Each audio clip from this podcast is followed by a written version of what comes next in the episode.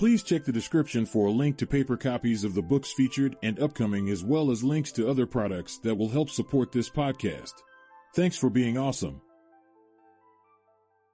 Part 2 Secret of Selling Anything Harry Browne 47 Selling is Easy. Chapter 8 Selling is easy. Maybe it hasn't seemed easy to you before now. Possibly, at this point in your life, selling is a deadly game that you're not winning. Maybe, as you look around you, you see other salesmen who appear to possess the qualities of success, the qualities you lack and wish so much you had. Maybe you're hoping someday you'll acquire the forcefulness and the golden tongue that seem to be required, but you don't have them yet. As you turn for help to books or speeches on salesmanship, or listen to your sales manager saying you could do better, the same picture always emerges. It's the picture of the successful salesman, a picture that is not you. You're told one. You must be aggressive. To succeed, you're supposed to be a true warrior, one who relishes the give and take conflict between buyer and seller. You must fight to dominate the sales interview and impose your will upon the buyer too. You must be tenacious.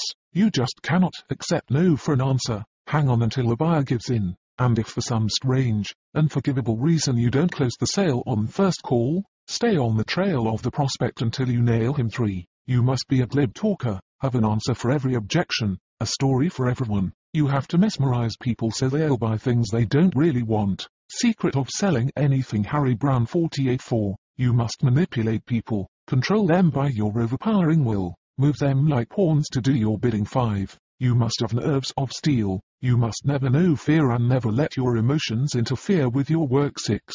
You must be tireless, constantly on the go. Every extra minute must be spent prospecting, finding new sales to make 7. You must be single-minded, never allow your family or other interests to interfere with your work date, And you're supposed to have overwhelming confidence in yourself. You must enter every sales interview knowing you're going to get the sale. As you ponder these requirements, it probably occurs to you that 1. You could never really be all of those things, 2. Even if you could, you'd never feel comfortable in the role, and 3. You'd probably spend the rest of your life with a pain in the pit of your stomach. Let's begin this book by making life a great deal easier for you. Take a pen or pencil and cross out those 8 points. You never again need to pay attention to someone who tells you those qualities are needed to succeed. Selling is nothing like that, but thousands of writers, talkers and hard-driving sales managers have made it seem that way. The picture created is enough to make any salesman scared to death to get out of bed in the morning. No wonder you can't live up to what's expected of you. It's impossible. Even if you could,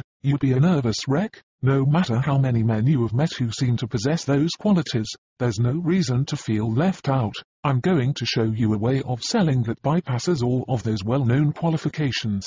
You're going to learn some key principles. We can even call them secrets, the secrets of dealing with other human beings.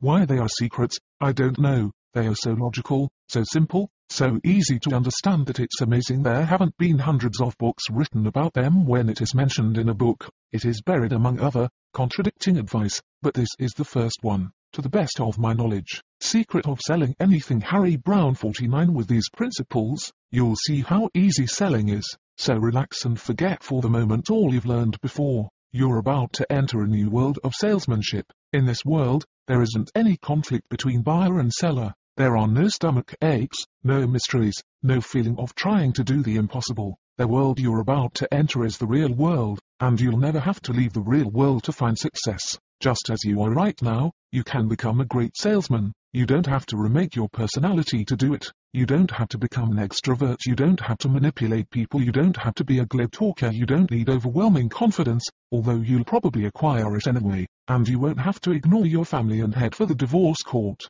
In fact, you'll have far more time to spend on the things you enjoy in life. This book will show you how, in it, you'll see what a true salesman is, what he has to do to make the sale, and how he does it. It isn't a long book because there isn't that much to understand. You'll only have to learn a few simple rules to use the principles successfully. The principles work because they are consistent with life as it is. They've helped many salesmen become successful, and they've worked invariably for me. For the first 10 years of my selling career, I tried to succeed through the typical, orthodox methods. I worked long hours and I made very little money. For the last 10 years, I've used the principles in this book. During that time, I've worked very short hours and made a lot of money. Selling is easy for me now. I enjoy it because I understand it and control it. No longer is it a mysterious game to be played with unwilling prospects. It revolves around motivation. Not long after I first discovered these principles, I had an unusually good opportunity to demonstrate their value. I was faced with a colossal sales problem that could never have been solved without them. It was an unusual challenge. In fact, it exaggerated the principles involved, but that will help us to see the key issues in salesmanship much more clearly. Secret of Selling Anything Harry Browne 51 To understand the principle that handled this sale, you should never be afraid of any problem you might have to face in selling. Here is the story. Secret of Selling Anything Harry Browne 51 Chapter 9 The sale It was my first day on the job selling advertising. I had gone to work for a publisher's representative firm. The company sold advertising for several different magazines that were circulated to various types of businesses. My employer asked me to go see a chrome plating manufacturer to sell him advertising in a magazine going to automotive chain store dealers. If that sounds like a strange, faraway world to you, it was just as strange to me that day. I knew absolutely nothing about the chrome plating business or the automotive chain store business and very little about advertising. I was told that the prospect usually bought a small ad of 14 page in the magazine's once a year special issue. My employer hoped that I could get him to increase that to a one stroke three page ad this year. But how could I motivate him? I called the manufacturer and made an appointment to see him that afternoon. I spent two hours with him. When I left, I had a signed order, not for 14 page, or 1 stroke 3 page, but for 3 full pages of advertising. How did I do it? By selling myself. That's always part of it, of course, but it's not really the secret of this sale. By spending the morning researching his business, no, when I walked into his office, I still knew nothing about his company or his industry. By bluffing my way through, no, there was no need to pretend to be something I wasn't. Secret of selling anything Harry Browne 52 by admitting my ignorance. No, although I would have done so had the prospect asked me. But in two whole hours, he never questioned my authority, by getting a lucky break number. In fact, my approach took the matter out of the realm of blind luck and gave me complete control over it. How did I do it? Lay this book down and imagine yourself in that situation. What would you have done? After you've thought about it, Compare your answer with mine. I walked into the office of the owner of the company. After meeting him and his sales manager, I asked him, Mr. Enfield, what's the biggest sales problem facing you right now? He proceeded to give me a thorough education on the subject of his sales problems. He must have talked for about 45 minutes, off and on. I interrupted him many times with questions, and his sales manager often added comments to what he said. His biggest problem was obtaining adequate distribution in certain areas. His conventional distributors couldn't seem to crack some territories. He was already familiar with the automotive chain stores, he used them to supplement his regular distribution in some parts of the country. During the conversation, an idea was hatched. I don't really remember which of the three of us actually originated the idea. It was sort of a joint brainchild, a product of our intensive examination of his distribution problems. The idea was to try to use the automotive chain stores as a weapon in his difficult areas. If the product were offered through the chain stores, the conventional dealers might respond jealously and increase their coverage just to keep the chain stores out. If it didn't work out that way, the chain stores would at least provide some extra distribution in those areas, so he couldn't very well lose no matter how the conventional dealers responded. Inevitably, the question arose as to whether or not our magazine had good circulation in those difficult areas. Frankly, I couldn't read the circulation statement well enough to tell. Secret of selling anything Harry Browne 53 so I used my telephone credit card to phone the publisher, long distance, from the prospect's office. I told him the desired areas and received from him the circulation figures for those territories. The coverage was good enough to make the plan worth trying. The prospect had always purchased a 14-page ad in the magazine, once each year, no matter what it was called. It was nothing more than a gift to the nice guy salesman who had previously called on him. Consequently, the prospect never had a reason to increase the size of the ad, but now he was advertising for a profitable reason, so it had to be done right. A small ad would never have accomplished what he wanted. Three full pages were ordered. Needless to say, my employer was surprised, gratified and respectful when I returned to the office. As I soon discovered, he was one of the rare salesmen who do understand what selling is all about so it was not difficult for him to comprehend what had happened in the prospect's office. But what did happen? What was the principle I used? And how could it apply in other situations? The key element in the solution was my simple question, what's the biggest sales problem facing you right now? Everything flowed irresistibly from that. As we proceed through the next few chapters, this example will become more and more clear to you, for it was a very well organized sales interview. It proceeded inevitably toward its successful conclusion. You'll understand why I was unafraid, and you'll see that I knew what I was doing every step of the way, despite my technical ignorance of the industries involved. The answer has to do with motivation, the most misunderstood facet of selling. I just can't seem to motivate people, is a common complaint of salesmen, but the statement itself turns the matter upside down, as you'll see. Very few people understand the secret of motivation. Secret of Selling Anything Harry Browne 54 Chapter 10 The Secret of Motivation Probably 99 out of 100 salesmen try to motivate their prospects, and that's their mistake. You're not capable of motivating anyone no matter how persuasive you think you are. Let's look at the example I gave in the last chapter. How did I manage to motivate that prospect? The answer is that I didn't. He, he was already motivated.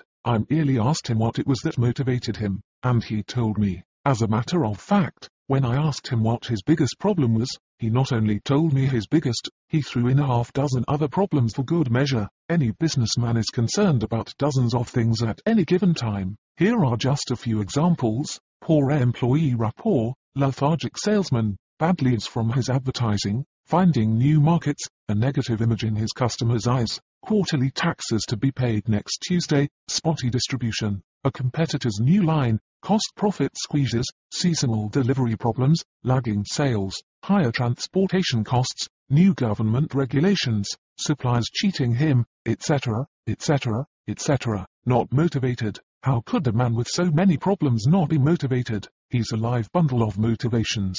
There are so many things he wants, so many problems to solve, so many hopes, so many dreams. He's loaded with motivations. Everyone is already motivated. The only question is by what your job is to find out what it is that motivates your prospect, and then show him how he can get what he wants through your product or service. Only then will he buy. Secret of Selling Anything Harry Browne 55 We just saw a handful of matters that could be motivating a businessman prospect. What if your prospect is a consumer? What might be motivating him? Here are a few examples dissatisfaction with his child's education in the local schools, the rising cost of living, meeting the next property tax bill, finding a new hobby, communicating with his children, marital relations, redecorating the house, saving for a vacation, his prestige in the neighborhood, rewiring the house, getting a better job, making more money, looking for a loved one, etc., etc., etc. Your prospect has already lived a good many years before you came along. He has a pretty good idea what his life is all about and what he wants to do with it. He has plans in mind. He makes decision for himself. He may listen to others and sometimes take advice, but it's still up to him to determine whose advice he will accept. There is no way you can overrule the fact that he decides for himself what he will do with his own money. He knows what he wants maybe precisely, maybe vaguely, and his motivations are the hopes and dreams and plans he has that he feels will bring him happiness. Those motivations exist before you ever walk onto the scene. You can try, if you wish, to change his motivation, but why bother? Motivations develop over a period of time, they're the result of a great deal of thought. Any sudden changes are usually because of a new development involving a previous motivation, in other words, it has been altered only slightly, not really changed. The successful salesman realizes something that others do not understand. Every individual is already motivated. Your job as a salesman is to find the prospect's motivation and demonstrate to him that your product will help him get what he wants. The salesman who tries to motivate others will take forever with every prospect and get nowhere. He'll be losing sales that might otherwise have been made, and he'll waste time with people who are not prospects in the vain hope that he can motivate them eventually. In this book, we'll expand upon this principle of motivation. We'll also examine some of those oft-repeated tales of sales magic, the ones where the salesman has apparently sold someone something he didn't really want. We'll see that there was much more to the interview than that. We'll see that the salesman did appeal to an existing motivation either intentionally or by accident. Secret of Selling Anything Harry Browne 56 For now, we can create one simple rule that is the foundation of successful salesmanship. The reason why selling is easy. To establish this rule, let's analyze the typical prospect you meet in your selling day. What do we know about him? We know that he's seeking the best possible life for himself. His resources are limited, however, he has only so much time and energy and money. So he must allocate those resources on some basis that will bring him as much as possible. He makes plans and programs, ways of getting what he wants. His motivations are the goals at the end of those plans. He knows what it is he wants and he has some idea of how to get it, which would be the easier thing to do help him get what he wants or try to overcome his motivations. The answer is obvious. What if he wants something you can't offer? If that's the case, you may as well face it. You can't make him buy by ignoring the truth, so the sooner you know he's not a prospect, the faster you can get to someone who is. But how do you know you can't give him what he wants? Most salesmen have never really recognized the full value of their own products. They have been told of a half dozen benefits and been urged to push those benefits. But almost any useful product has literally dozens of different applications. In some cases, hundreds. Yes, there are usually hundreds of different motivations to which a product might appeal, if the salesman would open his mind to them. But when the salesman picks out a half dozen benefits and wells on them, the odds are against his having picked the right ones. If you're thinking you couldn't possibly take the time in a sales interview to present hundreds of benefits, you're right. But suppose you know in advance which benefits would appeal to this man and only presented those, wouldn't you be more effective if you did? Well, you can. All you have to do is to find out first what motivates him, then you will know what features of your product will be important to him. We can put it in another way. There are certain qualifications that will determine whether or not this prospect will buy. There's a certain basis upon which he'll make his decision. Find out what it is and you can concentrate solely on that. Secret of Selling Anything Harry Browne 57 Here we can see the secret of successful salesmanship. If there is one rule, one key, one basic law that tells us what you have to do to make a sale, then this must be it. Find this prospect's motivation and appeal to it. That's all there is to it. Find this prospect's motivation and appeal to it. The emphasis is on the word this, the individual is different from all other human beings in the world. He has his own life, his own outlook, his own nature, his own personality, his own ideas, his own goals, his own plans. You cannot treat him as a carbon copy of every prospect you've ever faced. He isn't. If you try to put him into a mold, you'll fail. Unless you appeal to him in a way that fits what he is, he won't respond. Why should he do something he doesn't want to do? Why should he spend money on things that don't advance his own precious plans? Why should he give up the few dollars he has to spend just because you've been aggressive or eloquent or courteous or friendly? The only possible way you can make the sale is if you have somehow appealed to the very things that make this person tick, and that can happen in one of two ways either by accident or by design. The average salesman makes a sale every few interviews because he accidentally touches upon something that is important to that prospect. The successful salesman makes more sales because he talks only about those things that appeal to the prospect in front of him. He doesn't waste his time presenting benefits that aren't really benefits to this prospect. Yes, there is a secret of salesmanship. It's the difference between success and failure, the difference that makes selling either easy or difficult. It's a secret that can be practiced by almost anyone who can hear and can speak. You don't have to be an extrovert to practice it. You don't have to be a smooth talker or have a domineering personality. All it takes is this one simple rule, find this prospect's motivation and appeal to it. Selling is easy for the man who does. Well then, how do you do it? How do you find that motivation? How do you appeal to it?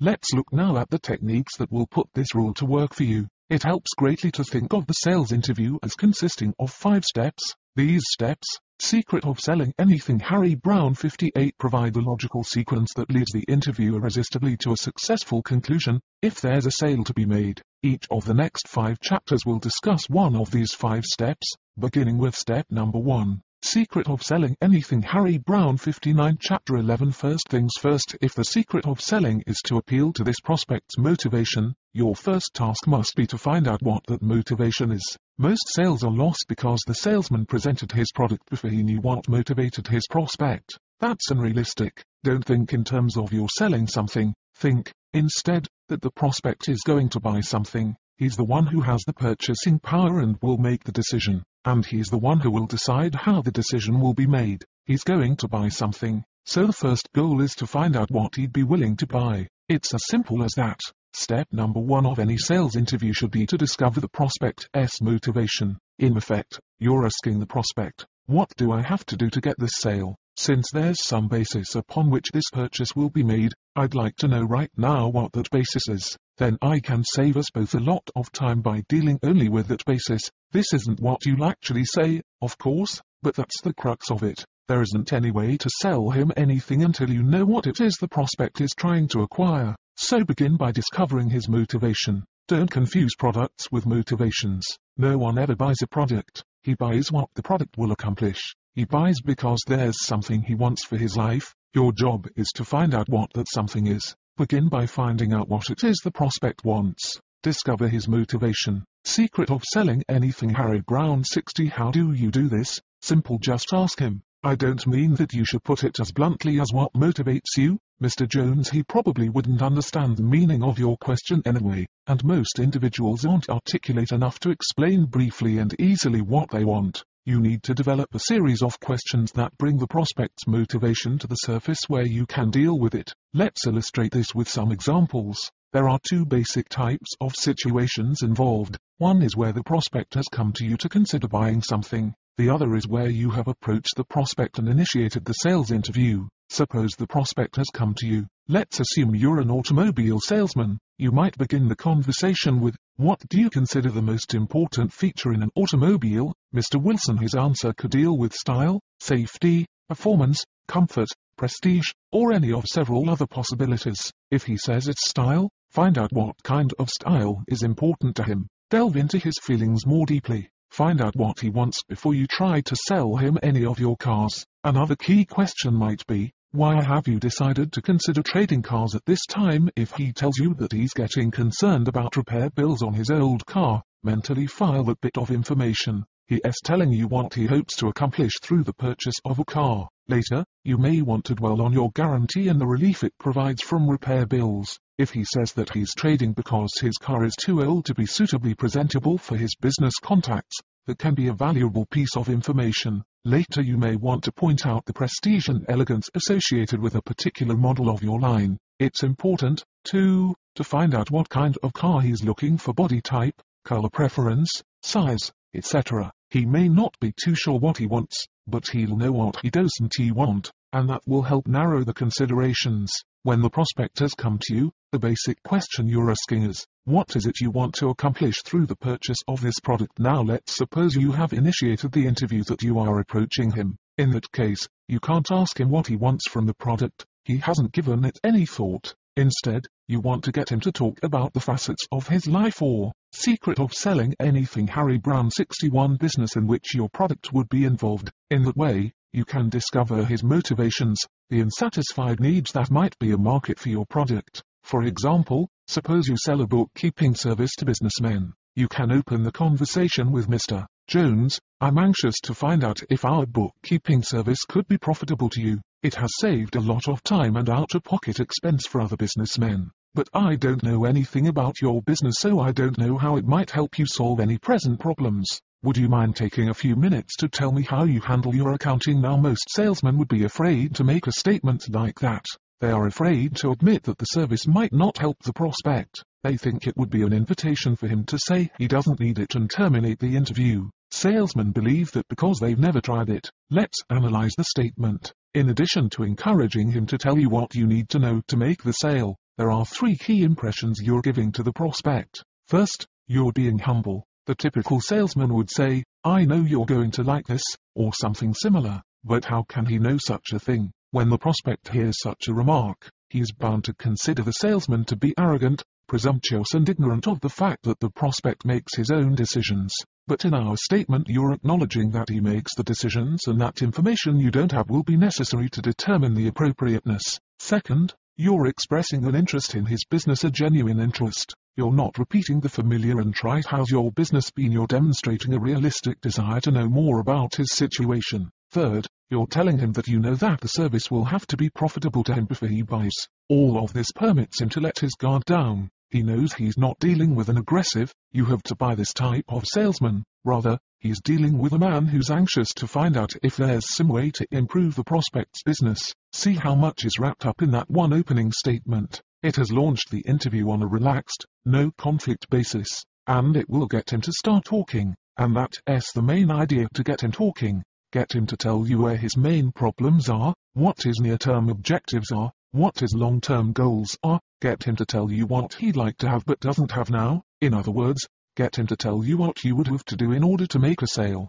Secret of selling anything Harry Browne 62 Some salesmen say you should never let the prospect talk too much, because you lose control of the interview. That's ridiculous. And salesmen who practice that philosophy suffer with meager commissions.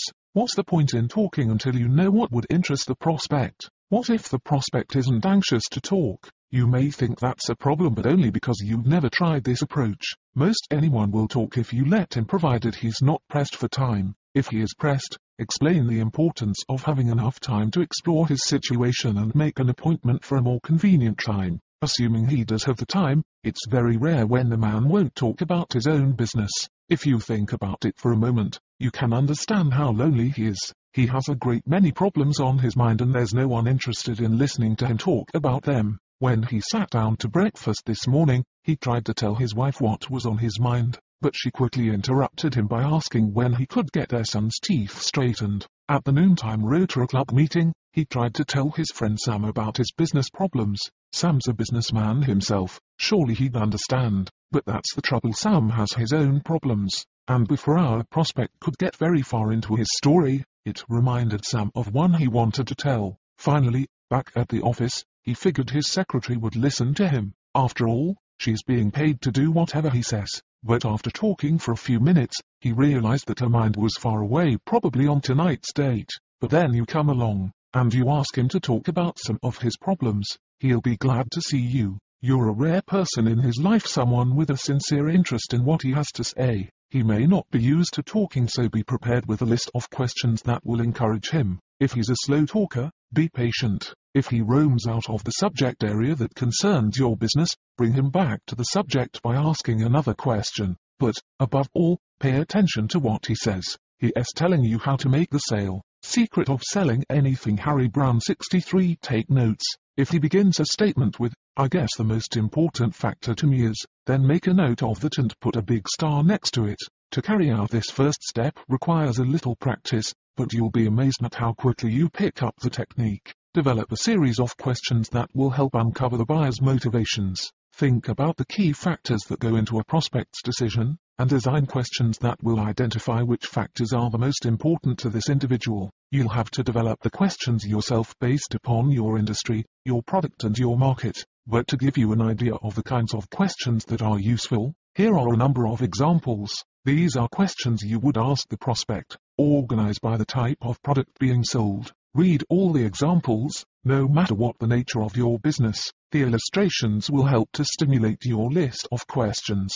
Real estate, what's the biggest problem about your present home? The answer will provide a key point in the presentation of the home you'll offer. How do you visualize your dream home? Listen carefully to the answer to that one. Even if the prospect describes a home way above his price range, you may be able to make the sale by offering a home with one or two of those dream benefits. How much entertaining do you do in your home? What kind? This helps to indicate how much the prospect is concerned about prestige benefits. Advertising, what's the biggest sales problem you face right now? Always a key question. Do you use your advertising to produce sales leads? If so, how many leads are you getting now? How good do the leads turn out to be? Perhaps he's attracting the wrong kind of people with his present advertising people who are poor prospects for his product. What kind of a prospect would derive the most value from your product? If you're not looking for leads, what do you want your advertising to accomplish? Prestige for his salesman, intangible corporate image, specific information about his product industrial machinery. How much does it cost you per unit to produce your product on your present machinery? What problems do you have? What kind of product is produced? How many hours per day do you run your machines? In addition to cost, what other factors are important? Safety, size, appearance, etc. Art. Here on this one wall are a series of different kinds of paintings. Can you tell me which ones are most appealing to you? This kind of technique is useful in any business where the prospect might have difficulty describing what he likes. Where will a painting hang? How large a wall? What would you like it to do for? Secret of selling anything Harry Browne 64 Your room. This will help identify whether the prospect is an art lover or is buying art to enhance his own image. Clothing, for what purpose will you be using this suit? Later, You can dwell on the ways a particular suit will enhance that purpose whether it be business, social, whatever in what kind of style do you feel most at home, don't waste your time with styles he doesn't want, what color suits do you have now, are there any colors you don't like, you can then show him suits that will supplement his present wardrobe and still be attractive to him. Suppose you are soliciting clients for an advertising agency or any kind of service that is more or less permanent. In that case you might ask questions like these. What are the biggest problems you find in dealing with an advertising agency? He'll probably tell you the things he doesn't like about his present agency. What do you want from your agency? Which functions do you prefer to do yourself? What's the biggest sales problem you now face? Has your agency taken any part in helping to solve that problem? As I said, these are only samples designed to show you the types of questions you need. In addition, you also need to ask questions of a more mechanical nature. For example, before showing a prospect a new home, you'd want to know in what section of town he wants to live, how much he can afford to spend, how many bedrooms are needed, etc. Very often those questions, as unexciting as they may seem, can suggest key selling points. The trick is to always be alert to anything that might be an unsatisfied desire that you could satisfy. To get started, make a list of questions that apply to your business. You should have at least 10 even if you don't always use them all. They don't have to be memorized but at least two or three should be mentally handy at all times. If you find it difficult to think of questions for your list, then start by listing all the possible reasons why someone might buy your product. What are the benefits your product provides? List every one you can think of. Don't take any for granted. Some of them may seem too obvious to you but they may be very important to the man who doesn't enjoy them right now. When your list includes several dozen benefits, organize them into groups. You can use headings such as safety, appearance, prestige value, cost, performance, etc. Think of questions that help to identify which of these groups are most important to a given prospect. Ask questions about benefits within a group to see if the prospect shows much interest in that kind of benefit. Secret of selling anything Harry Browne 65 You'll develop additional question from the things your prospects tell you during these interviews.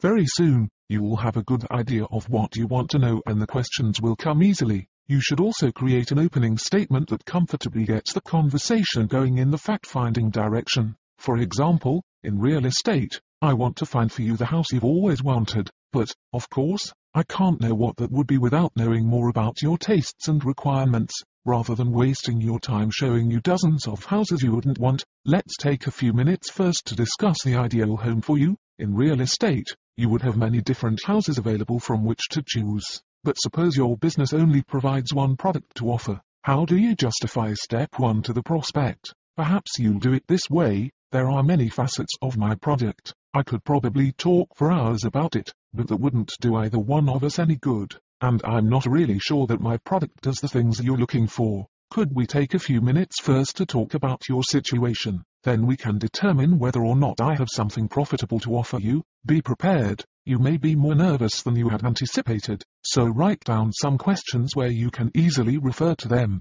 perhaps on the paper you'll use to take notes when you're with the prospect. That way you'll never be stuck for a question, even if your mind goes blank. With just a little practice, you'll find that step 1 will be easy for you. You'll have no trouble thinking of questions that are important and you'll feel no awkwardness about asking them. It will make so much sense to you and to your prospect that it will be the logical, natural thing to do. This is the first step of the sales interview. It must always come first. The success of the rest of the interview depends upon the information you obtain in this first step and you may need a great deal of information, so don't waste time at the outset of the interview trying to ingratiate yourself with the prospect by talking about his office, his golf game or anything else, unless you're selling office equipment or golf clubs. Make yourself attractive to him by getting right down to business his business. This is the most important step of the sale. Learn to handle this part well and everything else will fall in place. Secret of selling anything Harry Browne 66 The first step of any sales interview should be to discover the prospect's motivation. Then, when you think you understand his situation when you believe you know what it will take to make a sale when you're sure you've discovered upon what basis he would buy then, and only then, should you go on to step number 2. Secret of Selling Anything Harry Browne 67 Chapter 12 The terms of the sale Now that you have identified the standard upon which he'll judge his purchase, you're ready for the second step, it is to summarize the motivation. At this point, You want to take the mass of material he has just handed you and summarize it. He has given you a somewhat disorganized group of ideas and observations, they must now be put together in a package that's organized and useful. Try to sum up everything he said into one sentence, or into one paragraph at the most. For example, you can say, I think we can agree,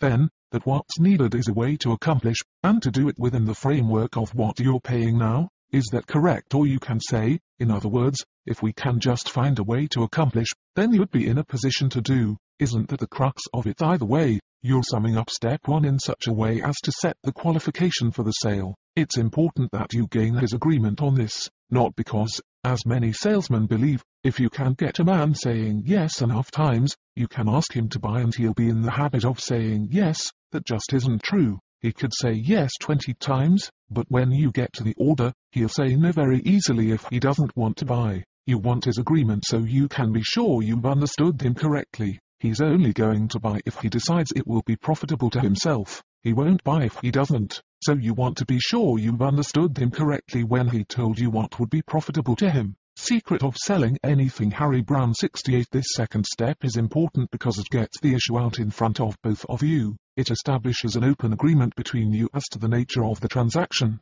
Even if you're sure you understand what this person's motivation is, you should still go through these first two steps. That gets the matter out in the open where it's clearly understood between you. You are setting the qualification for the sale. You could also call the second step defining the problem, for that is, in effect, what you're doing and any solution you have to offer will be meaningless until that problem has been properly defined. You are rendering a useful service to the prospect when you define the problem for him. As a matter of fact, you may put your finger on the key element of a problem that has plagued him for years. It may be one that's never been solved because it's never been seen in its proper light. His understanding of the issue may grow with your definition of the problem, and your clear, concise summary will add to his conviction that you are sincerely interested in his affairs, that you really have been listening while he's been talking. There is nothing as exciting to an individual, a businessman, particularly, as the discovery that someone else truly understands what he's up against. Step number two is to summarize the motivation. If he doesn't agree with your summary,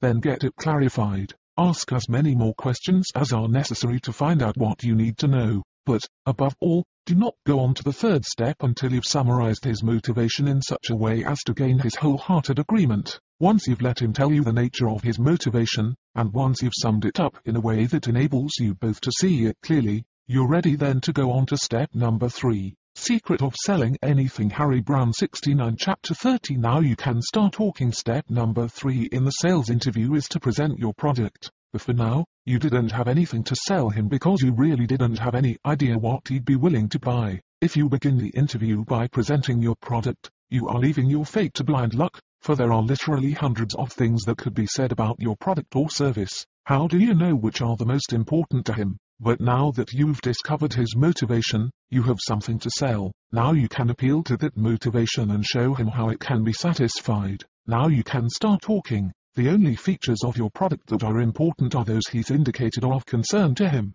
Forget all the wonderful things that inspired the last prospect. Forget all the sales pointers they gave you back at the office. Your job now is to talk to your prospect in ways that will show him how he can get what he wants. As you talk, stick to those things he's indicated are meaningful to him. There's no such thing as a captive audience the first time you stray from what's important to him, he'll start thinking about his plans for the evening, how much work he has left to finish, or any one of dozens of other things that are more important than listening to a salesman's pitch. But as long as you continue to concentrate upon the matters he's indicated are essential to his life, you should have no trouble holding his interest. Imagine you're giving a sales presentation in which your prospect is giving you his wholehearted and enthusiastic attention. Keeping his attention is a continual job, however, even if you begin by discussing things of interest to him, the first time you stray from that, his mind will. Secret of selling anything Harry Browne 70 Wonder. And then, even if you return to the point, he may not hear you because his mind will have wandered. If you think you may have lost his attention, ask him a question of the kind you used in step 1. Use his answer as the basis of your next statement. This will bring his attention back to you, and then make sure you don't wander from the point again. After all he's told you about his interests, if you lose his attention, it's your own fault. But even if you do, you can bring him back with further questions.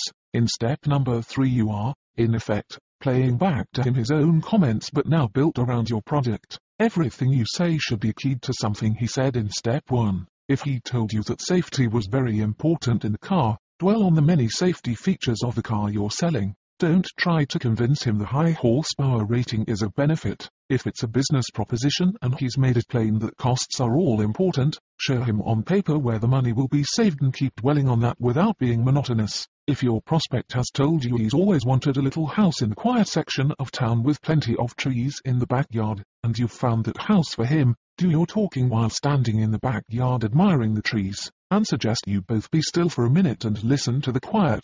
Talk about the things he's always wanted and can now have. Talk to him in his language in terms of his interest about the things he has told you are important. Forget everything else. Let him know you understand what's important to him and that you have it for him. Whatever the nature of his business, whatever the nature of your business, build your entire presentation around the standards he has set for the sale. Include every factor he's indicated is important including the effect of the cost upon his budget. Your presentation doesn't have to be long-winded. After all, you're eliminating dozens of things you might otherwise have said, but which you can see now are irrelevant. To increase your effectiveness in handling step 3, make a list of all the many applications of your product. Look for new benefits that your product might. Secret of selling anything Harry Browne 71 provide. Talk to the designers of the product, if possible, to discover some of the benefits they had in mind when they designed its many features. Make it a point at sales meetings to report new and unusual applications that have been suggested to salesmen by prospects and customers.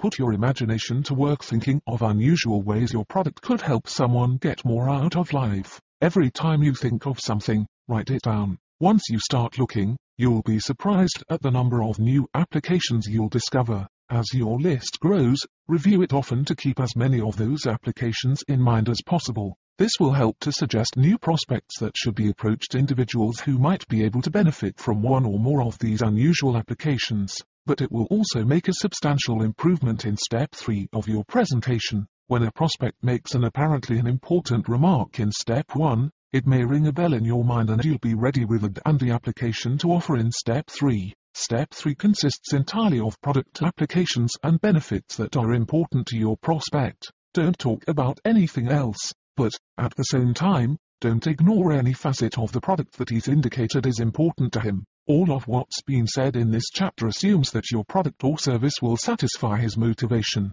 If it won't, there's no point in hitting your head against the wall trying to sell something he won't buy. If you don't have what he's looking for, the only way you could hope to make the sale would be to lie. And why bother doing that? Selling is easy. Why make it difficult for yourself by being dishonest? When you use the principles offered in this book, you are no longer a tiresome salesman, you are now a friend. You may even be a hero to some of your customers, for you're helping them to get what they want. Why destroy their respect and your attitude by lying? The lie will be discovered eventually and you'll no longer be a friend. I know there's a temptation sometimes to stretch the truth to get a particular sale, but there are plenty more prospects where this one came from. And if you're secret of selling anything Harry Browne 72 willing to be honest with him, he may even help you find other prospects. His respect for your integrity will probably encourage him to recommend your services. If you don't have the answer to his problem, tell him so. All you have to say is, it appears from what you've told me that you're looking for something our product doesn't do,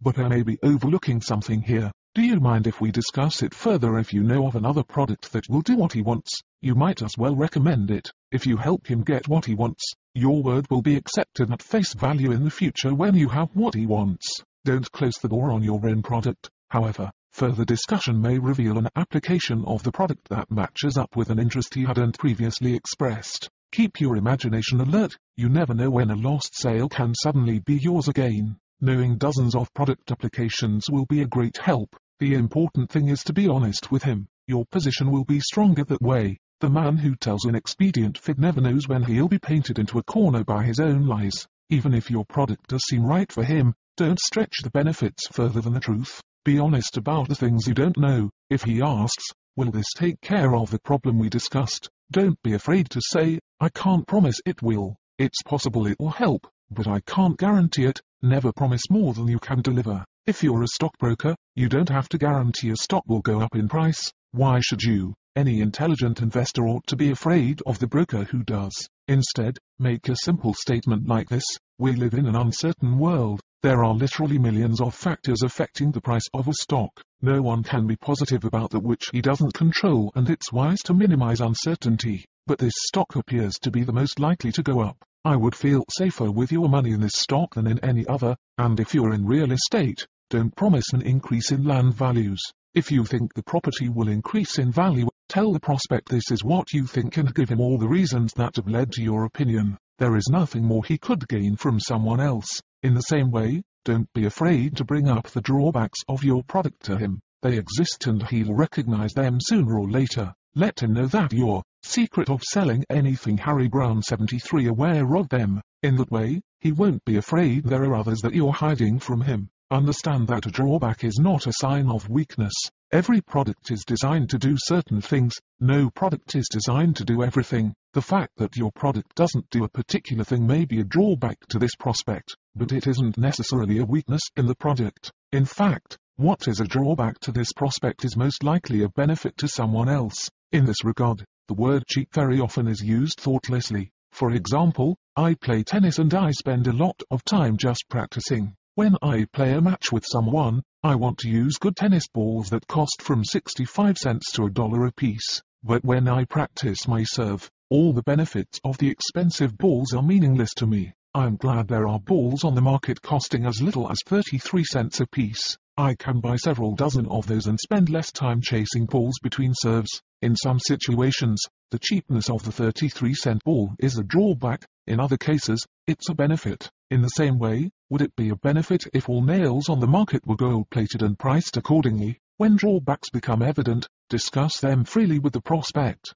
Perhaps arrangements can be made to circumvent them, so as to make the proposition profitable to him. Don't ever be afraid to discuss anything honestly and openly with your prospect. It will certainly boost his confidence in you. He won't be afraid of you if you are not afraid of the truth about your own product. There is never any practical reason to stretch the truth in your presentation, nor to make predictions you can't guarantee. Occasionally, you may lose a sale that looked secure before the truth came out, but that will be a rare occasion, and ultimately you will gain far more business because of the personal confidence that honesty gives you and the confidence in you your prospect will have. This, then, is step number three to present your product. Present it solely in terms of the benefits he's told you were important to him. When you have completed your presentation, you'll enter the next step. Secret of Selling Anything Harry Browne 74 Chapter 14 Problems are no problem The fourth step is a rather informal one. We can label it answering questions.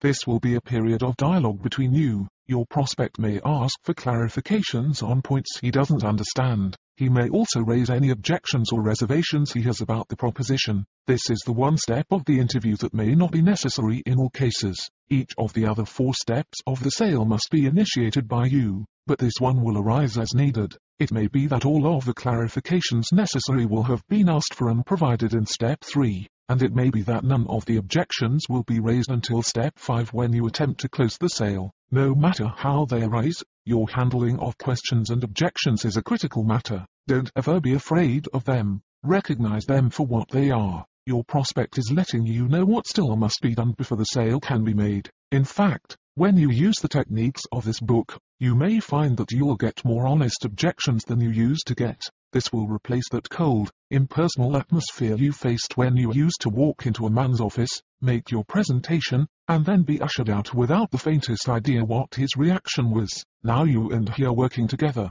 If you've handled the first three steps correctly, anything he has to say now will be because of his intense interest in your proposition. He sees a possibility of getting what he wants and he wants to make sure your product will do what it appears. If he spots something you've missed, he'll bring it up rather than take a chance that the proposition may be wrong for him. So relax about objections, recognize that they aren't a threat to you. Above all, don't revert to the old concept of the sales interview as a conflict between buyer and seller. It's not. You and he are on the same side of the fence now. Secret of selling anything Harry Browne 75 continue to think in terms of his interests, of what he is trying to accomplish, of how he can get what he wants. If you do, you will be in a much better position to deal with his objections. I find there's a simple three-part formula that helps me handle objections effectively. I listen agree suggest. If the prospect raises an objection that you know can be handled easily, there's a great temptation to reply quickly. Oh that doesn't matter. You see, we'll do or you might say, I know what you're saying, but don't worry, that's covered in the policy. In any case, a quick reply is a mistake. You may not realize it but in his eyes you are contradicting him. You raise the image of the stereotype salesman whose only reaction to objections is to overpower them. There's a much better way. The first thing you must do is to listen hear him out. Let him tell you everything he has to say, even if you're sure you know what's coming. Only if you've heard him out can he be sure you understand what's bothering him. So hear him out, then agree. That means to recognize that he's raised a thoughtful point, one that merits his concern. It is a valid point after all, he asked the buyer and it concerns him, it must be valid. Your reply might be, I see what you mean. That is important, or you might say, I understand what you're getting at. Well, let's take another look at these specifications and see for sure whether or not that's covered. You are putting yourself in his position and approaching the matter with the same objectives and the same skepticism that he has.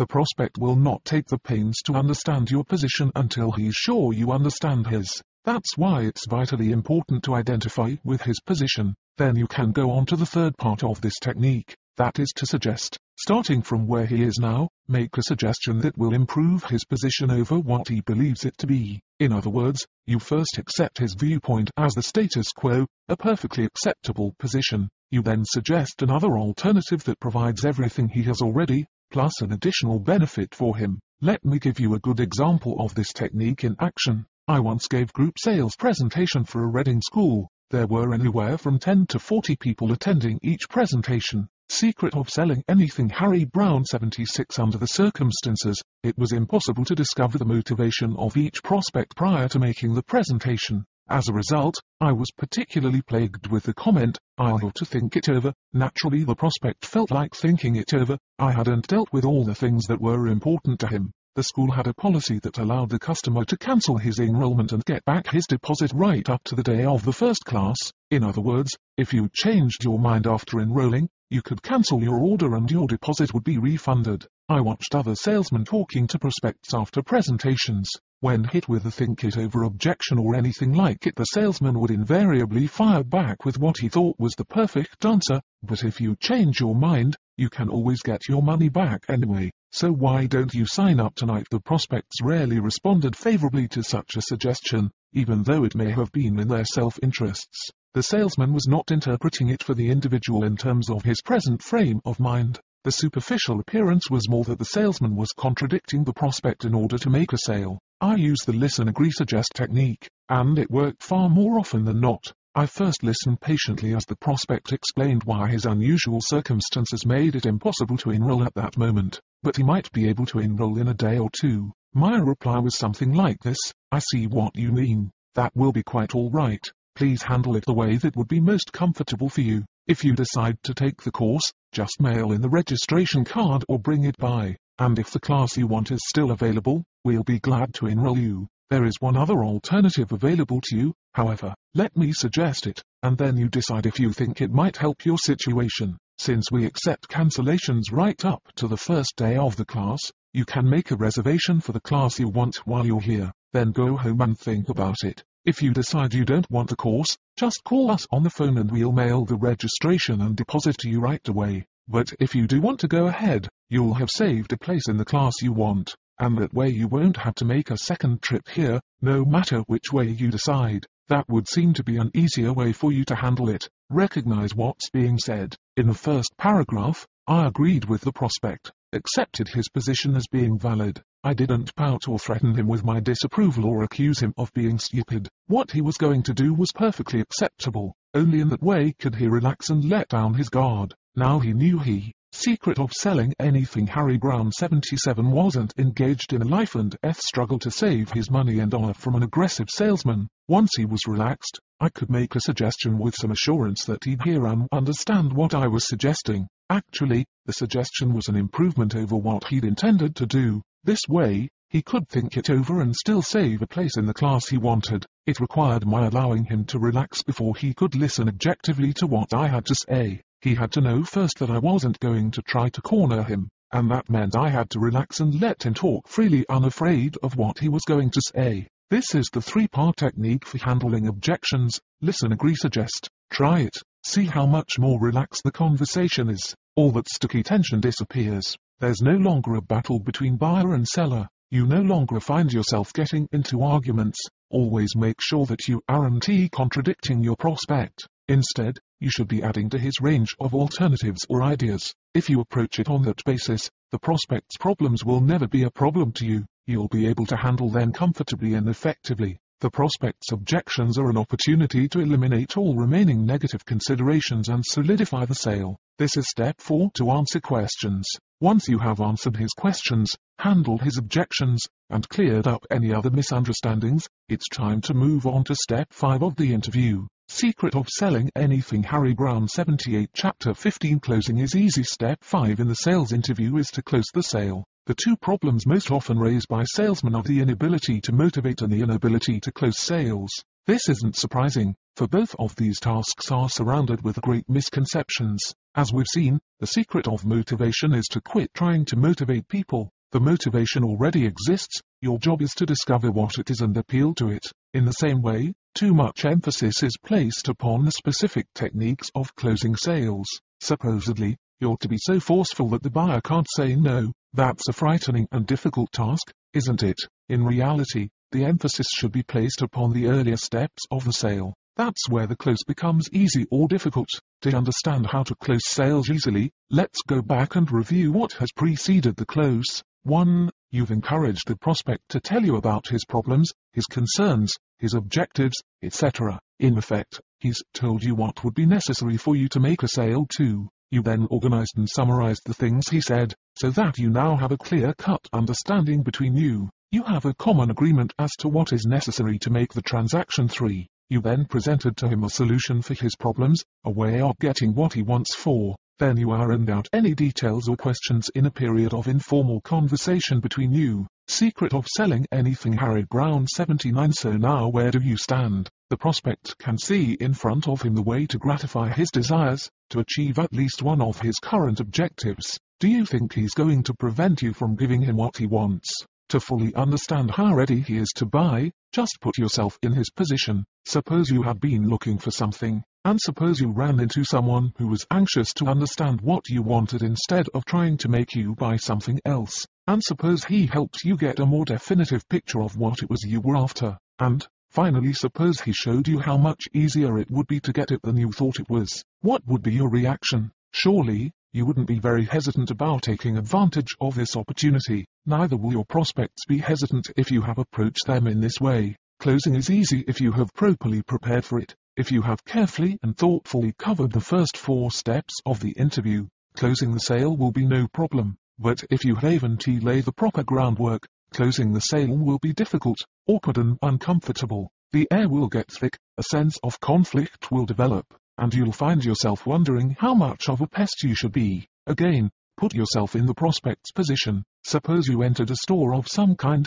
inquired about a particular product, and received the full treatment from the salesman. Suppose he immediately led you to the brand he was pushing, bored you for 10 minutes with a full demonstration and explanation of the mechanics of it, and then asked you to buy. It is unlikely that you'd be ready to buy anything at that point. Instead, you'd start thinking of ways to get out of the store as fast and as gracefully as possible. Here we have seen the contrast between two different ways of selling. I have exaggerated them slightly in order to identify the differences, but the comparison is a true one, and from this, we can see the key element in an awkward close. You are asking the prospect to do something he hasn't yet decided he wants to do. Secret of selling anything Harry Browne 80 in a smooth close, you are merely encouraging the buyer to do what he has already decided he wants to do, which is the easy way to sell. Lay the proper groundwork and closing will be easy. In fact, this is the essential difference between high pressure and low pressure selling. Suppose your best friend were encouraging you to forget the cost and take your vacation in the one place you've always dreamed of. No matter how aggressively he pushed you, you would never consider him guilty of high pressure.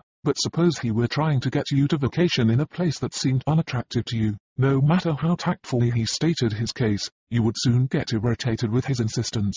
Why the difference? Because no one ever objects to being encouraged to do the very thing he wants most to do. Sometimes he needs encouragement, but he doesn't resent it, he welcomes it. The essence of high pressure is not the number of times you ask for the order or the tone of urgency in your voice. It is trying to sell someone something he doesn't see yet as profitable to himself. It all comes back to the same question, how well did you do your job in the first four steps?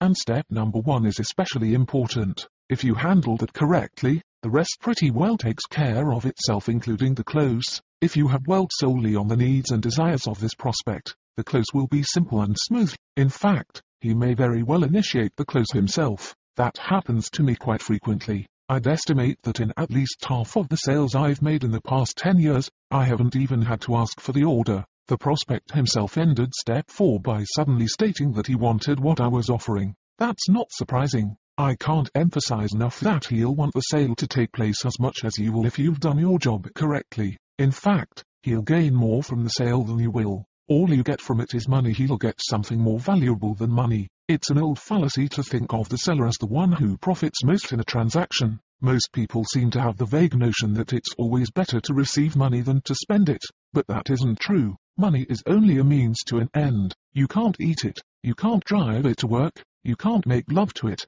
you can't even hold a civil conversation with it. It's true. Secret of selling anything Harry Browne 81 that money can often buy some of those things but it requires a further transaction to bring that about. The buyer is ready to enjoy the fruits of the exchange now, but the seller must make an additional exchange before he gets what he wants. So which one profits more from the transaction? It's the buyer who actually has the greatest incentive to see an exchange take place. If he's reluctant, it's either that he has no real desire for what's being offered him or that he hasn't been shown clearly how the proposal will help him get what he wants. If the buyer doesn't initiate the close, you must. Just as with step 1, you should have some closing questions in reserve. These are simple, inoffensive, helpful ways of bringing the interview to a point of action. You usually only need one such question in each interview, but you should have several prepared. Here are some samples. 1. May I go ahead then and arrange to have this delivered to? You don't have any objection to my taking your order for this now while I'm here, do you? 3. Can I accept your statement as a firm commitment for? Is it all right then if I go ahead and write up the order 5? If I submit the order today, I should be able to guarantee delivery by Friday. Shall we do it that way 6? I may as well go ahead and write up the order now. Is that all right with you 7? Can we call this a deal? Then 8. That seems to cover every aspect of the deal. Suppose I make up the agreement and bring it by tomorrow. Will that be all right 9? This seems to be an ideal situation for you. We've covered it from every angle. May I put the order in today so we can deliver it to you within two weeks 10? I guess that's it. I'll go ahead and write up the order unless you have any reason why I shouldn't. Secret of selling anything Harry Browne 82 The word then is used in some of these questions. It is a particularly appropriate word in this type of close. Used in this sense, it means as a result of what we've been discussing, it is similar to the word therefore but much smoother. Its use indicates that the next logical step from where we are now is to close the sale. Use whatever language and expressions will make the question smooth and comfortable for you. Notice that the sample questions given here are all very straightforward. There are no subtle traps built into them. Closing isn't a game of maneuvering your prospect into a corner. You are simply asking an honest and appropriate question. Don't play games with your prospect. You'll lose such games many more times than you'll win. No matter how you maneuver him, he still doesn't have to buy unless he wants to. So you can play your game to the hilt and still not get the order. Always deal with him honestly and openly. Cultivate the art of treating the interview objectively. Try to think in the way you'd think if you had no vested interest in the sale yourself. I don't mean you should tell him you don't care whether or not he buys that would be a lie, but approach the matter in as calm and relaxed a state as possible.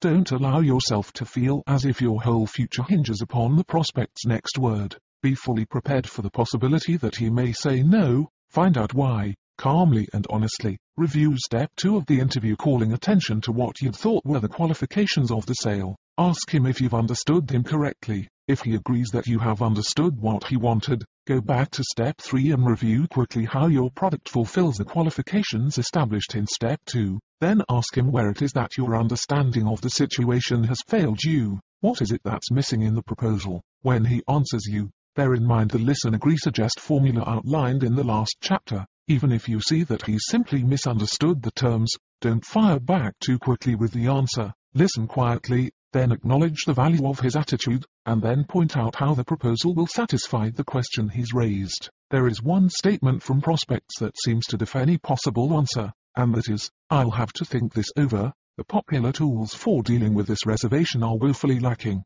Secret of selling anything Harry Browne 83 for example, salesmen are told to act as if thinking it over would be a sign of weakness on the part of the buyer. But anything you do to make the buyer feel unjustified in having his own feelings will make him more determined to get out of the situation as fast as possible. In the process, you'll be taking his mind off the benefits of the proposition. Salesmen are also told to prevent the prospect from thinking it over by making it appear as if the offer won't be available after today. This trick is so shop-worn that most any prospect can see through it yet it's still used in some absurd circumstances. There are times when a particular offer is only temporarily available. Prices may be going up or you may not be selling from unlimited stock. If so, explain this in as relaxed a way as possible. You don't have to say, I'm not trying to pressure you, but just act in such a way that he knows you're not pressuring him. If you've been honest and believable and willing to put his interests first throughout the interview, He'll probably find it easy to believe you now. To handle this think it over retort, recognize that there are four possible reasons that would prompt a prospect to say that. Let's deal with them one at a time. 1. He's not convinced he wants what you're offering. At the same time, he may not be convinced that he doesn't want what you're offering. He just isn't sure. This is most likely the result of an inefficient presentation on your part. If you've done your job correctly, he'd know one way or the other how he feels about your offer. If you end the interview now and leave, you may as well forget about the prospect. There is no way that further thought on his part will bring him to an affirmative decision. He lacks the knowledge that this product will bring him what he wants. That won't come to him when he's by himself. It's your job to apply the product's features to the prospect's motivations. If you don't do it during the interview, it won't be done. If he says, I'll think it over and let you know, and you believe he just isn't convinced, go back to steps 1 and 2 again. You can do it easily, without being awkward. Just say something like, I have the feeling that I haven't really understood your situation properly. Could we take a couple of minutes more to go back and fill me in on some earlier points? Now,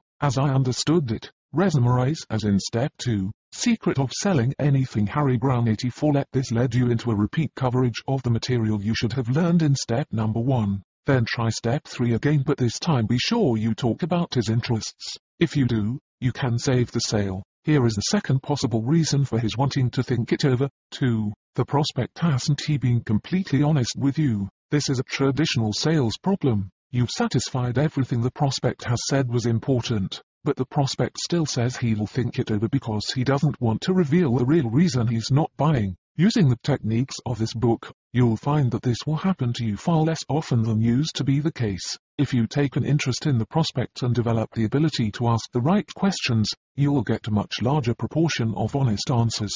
But it can still happen. If you think it has, ask the prospect, is there anything you haven't told me that might help me to better understand your situation if the prospect just won't give you the information you need? The only thing to do is cross him off your list and spend your time with someone more promising. You'll run into some individuals who have difficulty defining and expressing their own motivations. You'll be amazed at the development of your own ability to help these individuals define their interests. After a few weeks of employing the techniques in this book, you'll be an old pro at helping people tell you what they want. As a result, you'll even welcome those who have some difficulty doing so. You'll know how little satisfaction they get from other salesmen who don't understand them. Your ability to define motivations will give you a competitive edge, but there will still be some hopeless cases individuals who, after much cultivation, still don't make sense. They say what they want, you confirm it, satisfy it, and still don't get the order. Those are the individuals who probably have hidden reservations that they just aren't going to discuss with anyone. In that case, you can only hope you may have touched upon what was really important, but don't worry about it if you don't make the sale. The third reason why the prospect may want to think it over is a more valid one, and is not as difficult to deal with as is commonly supposed. 3. The prospect wants to shop around first. Secret of selling anything Harry Browne 85 This is certainly an understandable attitude on his part. You may have recognized his motivation and presented a product or service that would satisfy it, but that doesn't necessarily mean there isn't some other product or service that would do more of that for the same amount of money or would do the same for less money. This is easy to see in selling automobiles. You may have what the prospect wants, but how does he know that someone else doesn't have it for less? To some extent, this consideration will apply in anything you may be selling. Many salesmen live in fear of the prospects wanting to shop. It isn't that they are afraid their own products won't stand the comparison, they are afraid that once the prospect starts looking into all the alternatives, there will be no end in sight. And that's true. If a prospect is determined to check every possible alternative, he has an almost endless task. Often the prospect is thoroughly confused by the time he has seen a half dozen alternatives. Without an efficient salesman to help him identify his own standards, he finds himself comparing apples and oranges with no basis for comparison. Invariably, he winds up searching for the so-called best buy not for the thing he personally wants the most. I think you'll be surprised at how seldom you have to face that problem once you start using the techniques in this book. For the truth about shopping is rarely recognized. Most people don't like to shop. It's a tiresome chore. Remember the last time you went looking for a house or an apartment? The initial excitement wore off very quickly, didn't it? When you finally found something that seemed to fill the bill, you probably found it very easy to rationalize away its drawbacks, concentrate on its virtues, and talk yourself into making the purchase. It's the same thing with furniture or automobiles or anything else. The salesman sees a picture of the all-powerful buyer with the money in his hand, exercising his power by going to every store in town before buying. But as for the buyer, all he can see are never-ending rows of furniture or automobiles, more getting in and out of the car at every stop, endless conversations with salesmen, etc. I personally hate the process of looking for a new car, an apartment or just about anything else. The thought of having to make a second trip back to the dealer is always a pain. I'll seize upon any reason for making the deal right now, and, of all my friends, I can think of only one woman who relishes comparison shopping. Why, then, do buyers insist on shopping around? Why don't they buy at the first store they visit? Secret of selling anything Harry Browne 86 because they aren't being offered what they want. If the salesman were to take the time to be absolutely sure what it is the prospect wants, concentrate on presenting that and sincerely respect every consideration the buyer may have, you find that far fewer of his prospects would want to think it over, or shop a few more places first, but most salesmen don't understand that. The salesman doesn't take the time to find out why the prospect is here in the first place, what it is he's trying to accomplish, what his requirements are for the purchase. Consequently, how could he hope to offer the prospect what he wants? This leads to a further complication. By ignoring the prospect's motivations, the salesman will invariably introduce irrelevancies into the presentation, whether or not he realizes it. He's suggesting that there are other things to consider besides the prospect's original standards. The prospect then thinks, hum, I didn't realize those things were important. I wonder what else there is that I don't know about. I'd better go to a few more suppliers and hear what they have to say. So, by not concentrating on what the prospect wants, the salesman is defeating his own purpose on two counts. He's not offering the prospect what he wants, and he's leading the prospect to believe there may be other considerations he should look into before buying. In both ways, he's encouraging the prospect to shop. If the salesman would just shut up and let the prospect tell him what he has to do to make a sale, he'd eliminate over half of the problems commonly associated with selling. With all of these considerations, there will still be some prospects who have good reason for wanting to check other alternatives before making a decision. The most significant of these are buyers who are spending money belonging to someone else. That includes advertising agencies or purchasing agents. These people are being paid to discover all the alternatives that are available. It's not impossible for someone in that position to make a decision on the spot, but don't take it personally when it doesn't happen. And, finally, the fourth reason why the prospect may want to think it over is also a valid one. 4. The prospect is afraid he may be overlooking something. The buyer may feel it's a very attractive offer, but he knows himself and is aware he may be just carried away right now, so he likes to take a day or two before making a big decision, just in case he's overlooked something important. Secret of selling anything Harry Browne 87 in this case, it isn't that the buyer expects to make his decision by thinking it over. Rather, he believes he wants to buy, but he knows he may later remember a negative factor that hadn't occurred to him during the sales interview. In other words, he wants a cooling off period. Even though this is an understandable attitude, a good salesman won't have to face it very often. As we saw in dealing with reason number three, it's often the salesman who leads the prospect to believe there may be something he's overlooking. The buyer usually wants to buy, If the salesman would just get out of his way, most of the typical problems would disappear. If the salesman has concentrated on defining the prospect's motivations and satisfying them, the buyer is less likely to feel that some important considerations may have been overlooked, but it's still possible that the prospect would want that cooling off period before making a big decision. If that's the way it works out, and you're sure this is the reason, there's a course of action that's called for. This same course of action applies if the prospect says he can't buy until a certain date and it's inappropriate to take the order now. First of all, get a very definite understanding of what is to happen. If the prospect says he's going to think it over, say, fine. How much time would you like if the prospect says the decision will be made shortly? Ask him when and on what basis. You'll be helping him to define what it is he's going to consider, and you won't leave the interview in the dark. Never leave a sales interview without one of three things. 1. An order. 2. A definite no because you can't give the prospect what he wants. Or 3. An understanding of when the prospect intends to make his decision and on what basis. I'm amazed that so many salesmen are willing to make so many calls with so little understanding of what's in their prospects' minds. There's nothing worse than being in the dark about a prospect's thinking, and it's so easy to turn on the light. Just ask him. After he's told you when he expects to make a decision, make it a point to call him halfway before that time arrives.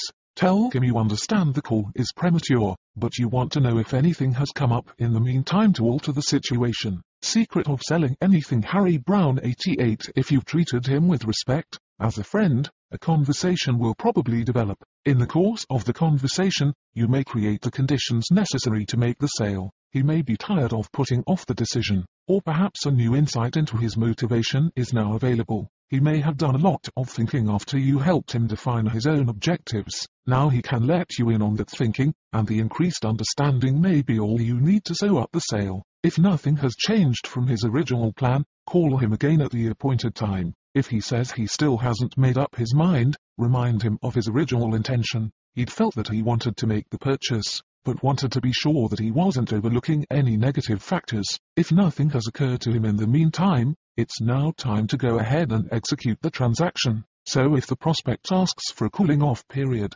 react with a three-part plan. 1. Find out when and how he will make the decision. 2. Plan to call him halfway before the intended time. And 3. Call him again if still necessary, at the appointed time. We've seen four reasons why the prospect may tell you he wants to think it over before he makes a decision. 1. He's not convinced he wants what you're offering 2. He hasn't been completely honest with you 3. He wants to shop around first 4. He's afraid he may be overlooking something. You'll find the use of the five-step sales interview techniques will reduce considerably the number of times you have to face the think it over reaction. But when it does happen, Determine which of the four reasons apply and then use the appropriate strategy outlined in the past few pages. Closing the sale isn't difficult. You won't sell everyone you meet, but you certainly don't need to be afraid of anyone you face. If you've discovered and appealed to the prospect's motivation, closing will be simple and never awkward. After a few weeks of using these techniques, you'll wonder why you ever allowed yourself to be in the dark about a prospect's attitude and intentions. You'll ask for any information you want, You'll be open and straightforward with your prospects and you'll be surprised at how honest they'll be with you. Secret of selling anything Harry Browne 89 Before leaving the subject of closing sales, there's one final point that should be made. Strange as it may seem, it's easy to overlook this step of the sale in many cases. A salesman often fails to close a sale he's carefully nurtured. For example, a prospect says, Yes, this looks good to me. I think I'd like to institute such a program next month. The salesman leaves, happy to know he has a sale next month, but next month may never come because the salesman hasn't tied it down. He should have replied, Fine, I'll be glad to make up the order and specify that the program is to begin next month, or, if that isn't appropriate, the salesman should send a letter to the prospect, immediately after the interview, confirming the conversation. In it, he can say, we are planning to go ahead with the program next month if we don't hear otherwise from you in the meantime. Sometimes you take an order on the telephone. When you do, you should never leave anything to chance, to the possibility of a misunderstanding. So always confirm the conversation with a letter, sent the same day, if possible. Here's a sample format for such a letter. Dear Mr. Jones, thank you for your time on the telephone Wednesday. I am writing this letter to summarize our conversation, and to be sure I haven't misunderstood you in any way. We will deliver 37,912 widgets to you next Tuesday. The color will be blue and they'll be the Super Deluxe models. The price for these is $1.17 per widget. As discussed, payment will be expected by the 15th of next month. If any of the above is not in accordance with your understanding of our conversation, please call me right away. Thank you again for your time and for the order. In some way, you must tie down the fact that a sale has taken place that the burden is now on the prospect to say no if he doesn't want the order. No salesman ever became rich on vague promises and maybes. This isn't difficult to see when money is being exchanged for a product. But these same principles apply no matter what kind of sale you're trying to make. Secret of selling anything Harry Browne 90 for instance, suppose you're trying to sell your boss a new idea you think would improve company conditions. If he says, yes, that sounds all right to me. Don't walk out of his office, thinking your job is done. Instead, ask for permission to do something that will confirm the fact that the idea has been accepted. For example, you could ask, Will it be alright then if I prepare a memo for distribution to everyone in the office, informing them of this change or you can ask, Shall we make next Monday the first day of the new policy in any event? You must tie down the fact that the policy has been accepted, nothing has been accomplished by a vague approval, turn it into concrete action or else no sale has taken place. Always close the sale, never leave anything to chance or to maybe, assume that prospects may forget what they've ordered. Make sure there's always a signed order or a letter of confirmation. Never leave things on a verbal basis. Put it in writing. We've covered a lot of ground in this chapter on closing. Perhaps we can sum it up in a one, two, three, four, five, six, seven few simple points. Closing is relatively easy if you've handled the first four steps of the interview properly. Closing is awkward, difficult, and loaded with conflict when you haven't properly covered the first four steps. Develop a few simple closing questions so you can use one of them as a comfortable way of initiating the close. Relax about the situation. You'll get plenty of sales this month. Be open, honest, and unafraid with your prospect. If the prospect offers an objection at this point, use the listen, agree, suggest technique outlined in the last chapter. If the prospect says he wants to think it over, determine which of the four reasons is behind it and react accordingly. Above all, find out what your prospect is thinking and wanting. Don't wonder about anything. If there's something you want to know, ask about it. He isn't going to explode because of your question. Secret of selling anything Harry Browne 91.8. Don't play games with your prospect. Treat him with respect. He's not a little boy, unless your business is selling bubblegum 9. Always tie down the sale with a signed order or a letter of confirmation. Don't leave anything to chance and don't count as sold anything that isn't tied down. Closing is easy. It's only difficult when you fall into the trap of thinking of the sales interview as a war of words and nerves between you and the prospect. If you find out what he wants, and offer him what he wants, why would he ever resent your suggestion that he take advantage of it? Secret of Selling Anything Harry Browne 92 Chapter 16 What is a salesman? We've seen the five steps that go into the successful sales interview. They are 1. Discover the prospect's motivation what he wants, what he doesn't want, how he intends to get it 2. Summarize the motivation so that the qualification for the sale is clearly understood between you three. Present your product solely in terms of the motivation he's described you for. Answer any questions he may have and discuss any drawbacks he may see. 5. Close the sale by encouraging him to go ahead and get what he wants.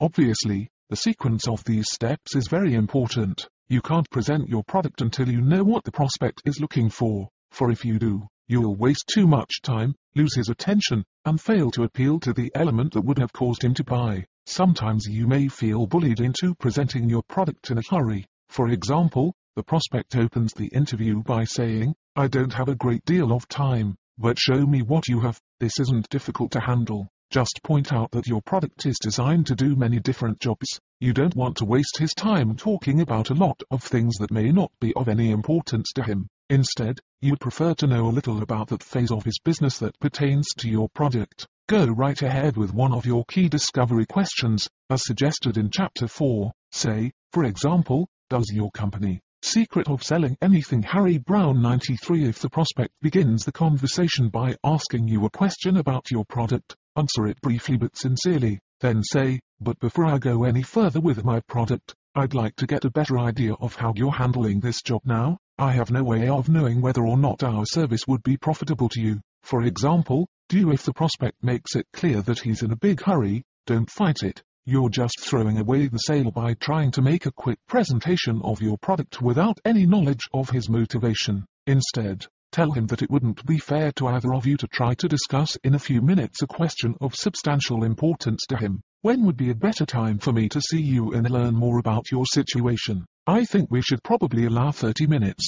Would you have that time available tomorrow afternoon? The more experience you have with these techniques, the more you'll recognize you should never assume you know what the prospect's motivation is. Always ask, even if you find you've guessed correctly, you're still better off if the prospect verbalizes that motivation and you summarize it. That will make him more aware of the standards of the sale, and he will respond more readily when you ask for the order. So never let yourself be bullied into presenting your product before you've gone through steps 1 and 2. Selling is easy. You won't sell everyone you meet, but by using these techniques, you'll increase your closing percentages by a wide margin. Most important, you'll never again feel helpless. Even if you run into a string of no sales, you'll have no reason to doubt yourself. You'll be able to examine each interview and know why it was that each sale was lost. You can only do that if you've taken the trouble to find out what each buyer was looking for. But those losing streaks will come far less often for two reasons. First, you will be concentrating more on the real prospects and not spinning your wheels with those to whom you have nothing to offer. And, second, you'll know better how to arrive at a deal with those who are prospects.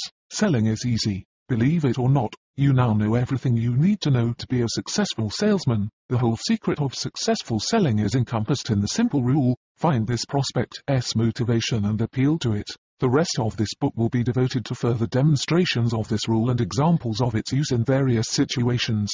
Secret of Selling Anything Harry Browne 94 Most salesmen never discover it. In fact, you can get a good idea of the worth of a salesman by his attitude toward selling. Let me give you an example of this one that will, at the same time, give you an opportunity to see the five steps of the sale in one complete picture. One particular sales interview from my own experience is appropriate because I was accompanied by a man who was recommended to me as a star salesman. His comments about the interview, which I'll pass on to you, convinced me that star salesman did not mean the same thing to the individual who had recommended him as it did to me. I had created an employee education program that consisted of a series of folders, mailed twice monthly to the homes of the employees of the subscribing company. I was now ready to market it. The salesman referred to above whom I will call John, was recommended by a friend as an ideal man to sell the service to companies in the Los Angeles area. We met and discussed it. I asked him if he'd like to come with me on a sales interview and he accepted the offer. The next day we went to the office of an air conditioning installation and maintenance company. After getting John's acknowledgement that he wouldn't intervene in the interview, we entered, asked for the president, with whom I had an appointment, and were ushered into his office. I hadn't previously met the president. I opened the conversation by pointing out that I wasn't really sure what it was his company did. He explained it in a few minutes.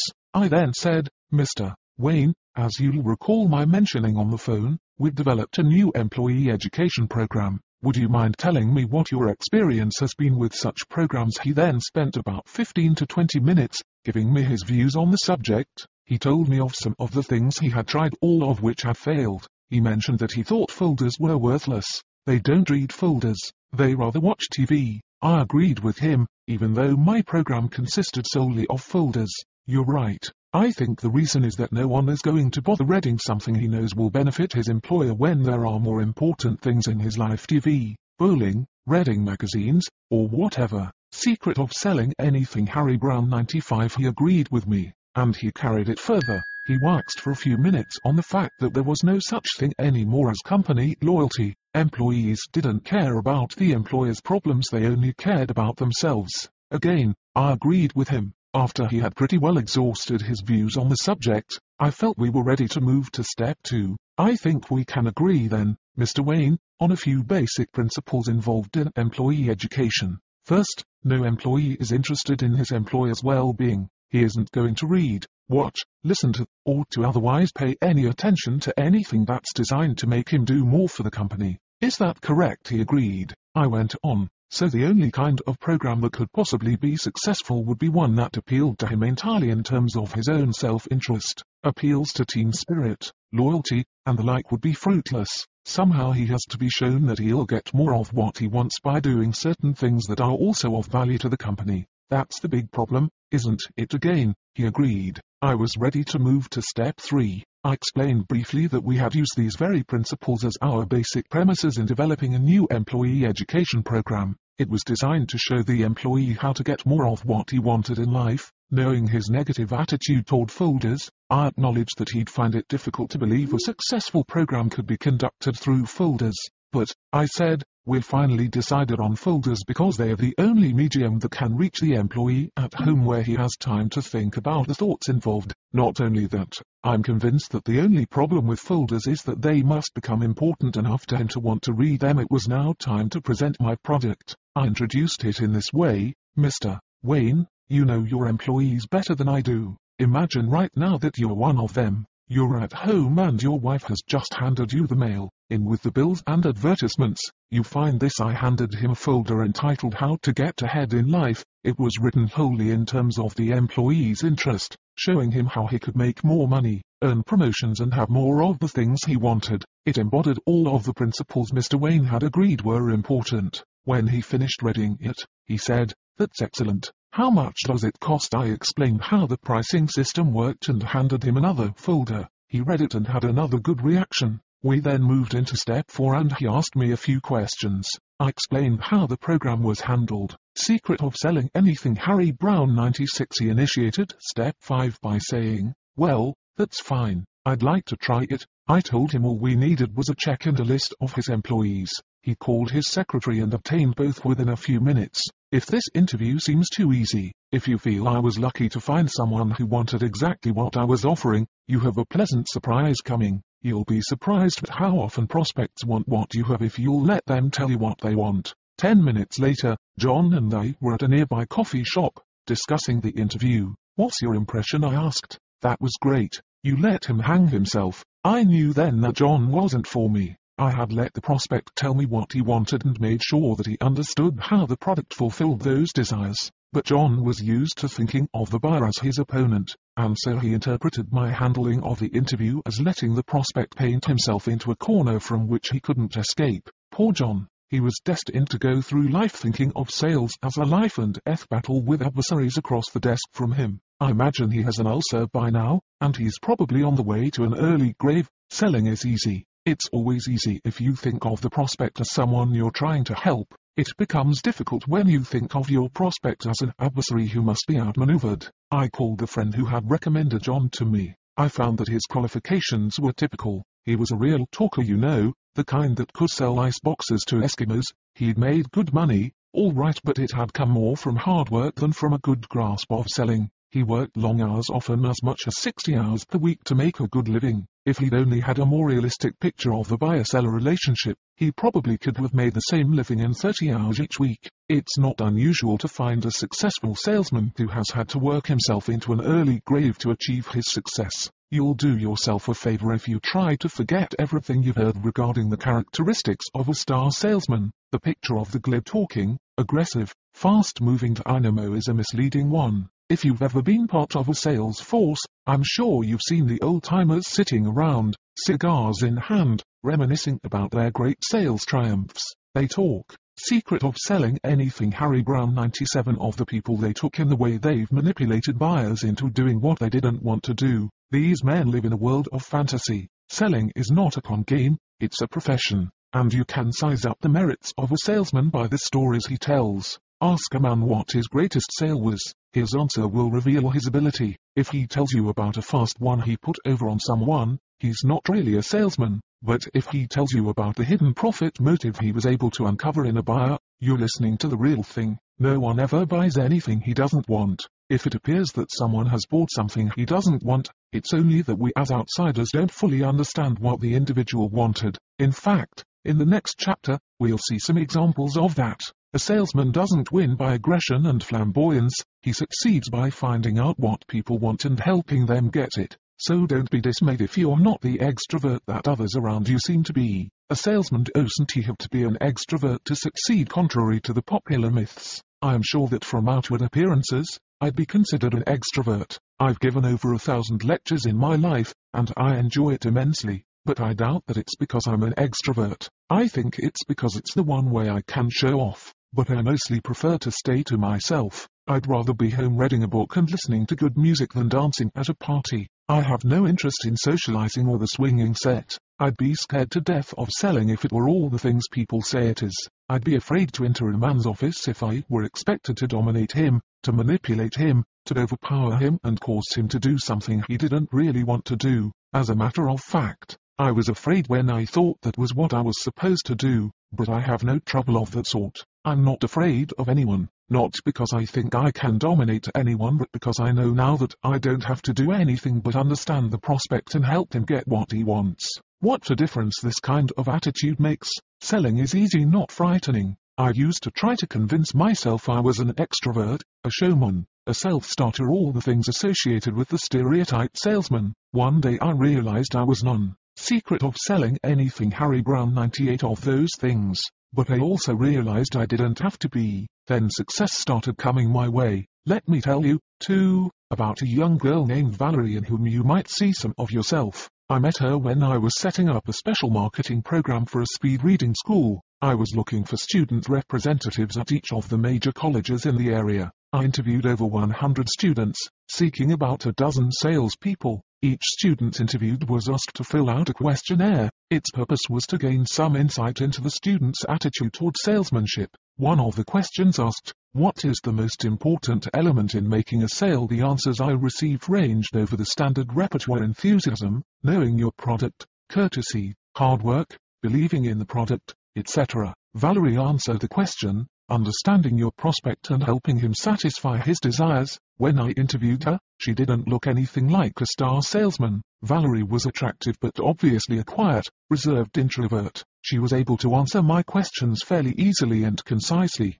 but she didn't display the effervescence and enthusiasm I was used to seeing in the other job candidates. Mostly on the strength of that one answer on the test, I hired her to be one of two representatives at her campus. I passed up several other girls who were more attractive and who had more of the outward characteristics commonly associated with salespeople. My confidence in her was rewarded. She turned in a sterling performance for she had the understanding that the other girls lacked. I had been advised to hire the football stars, the student politicians and other celebrity types from each campus. I passed them up, as well as the bubbling extroverts, and chose those who seemed to best understand what was involved in selling. The sales force tripled the expected first month's sales volume, and my choices were vindicated. It isn't the loudest talkers or the fastest talkers or the extroverts who excel at selling. It's the individual who recognizes that no one is going to buy anything he doesn't want. That's the individual who will take the trouble to find out what it is that people want and help them get it.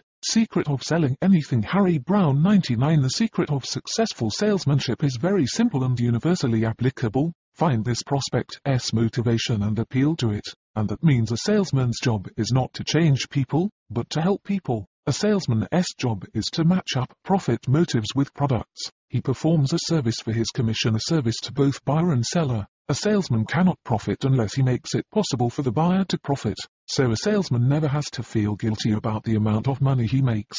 Every dollar he earns is a symbol of the satisfaction he has brought to a customer. How could he possibly earn too much money? That would be like saying he's helped too many people. Selling is easy and profitable and noble. Secret of Selling Anything Harry Browne 100 Chapter 17 Selling in the Real World As I've been saying over and over in this book, the world of selling is full of myths and misconceptions. Many people, including most salesmen, have false pictures of how products and services are sold. In this chapter, I'd like to concentrate on three of the popular fallacies regarding selling. They are representative of the many myths that circulate. The first one we touched on already, fallacy number one, the salesman must sell someone something he doesn't want. We've discussed this cliché from several angles already, but let's bury it once and for all with a classic example. Sam Jones lives on your block. One day while you're out front, mowing your lawn, Sam walks by on his way to the drugstore. He stops and you talk for a few minutes.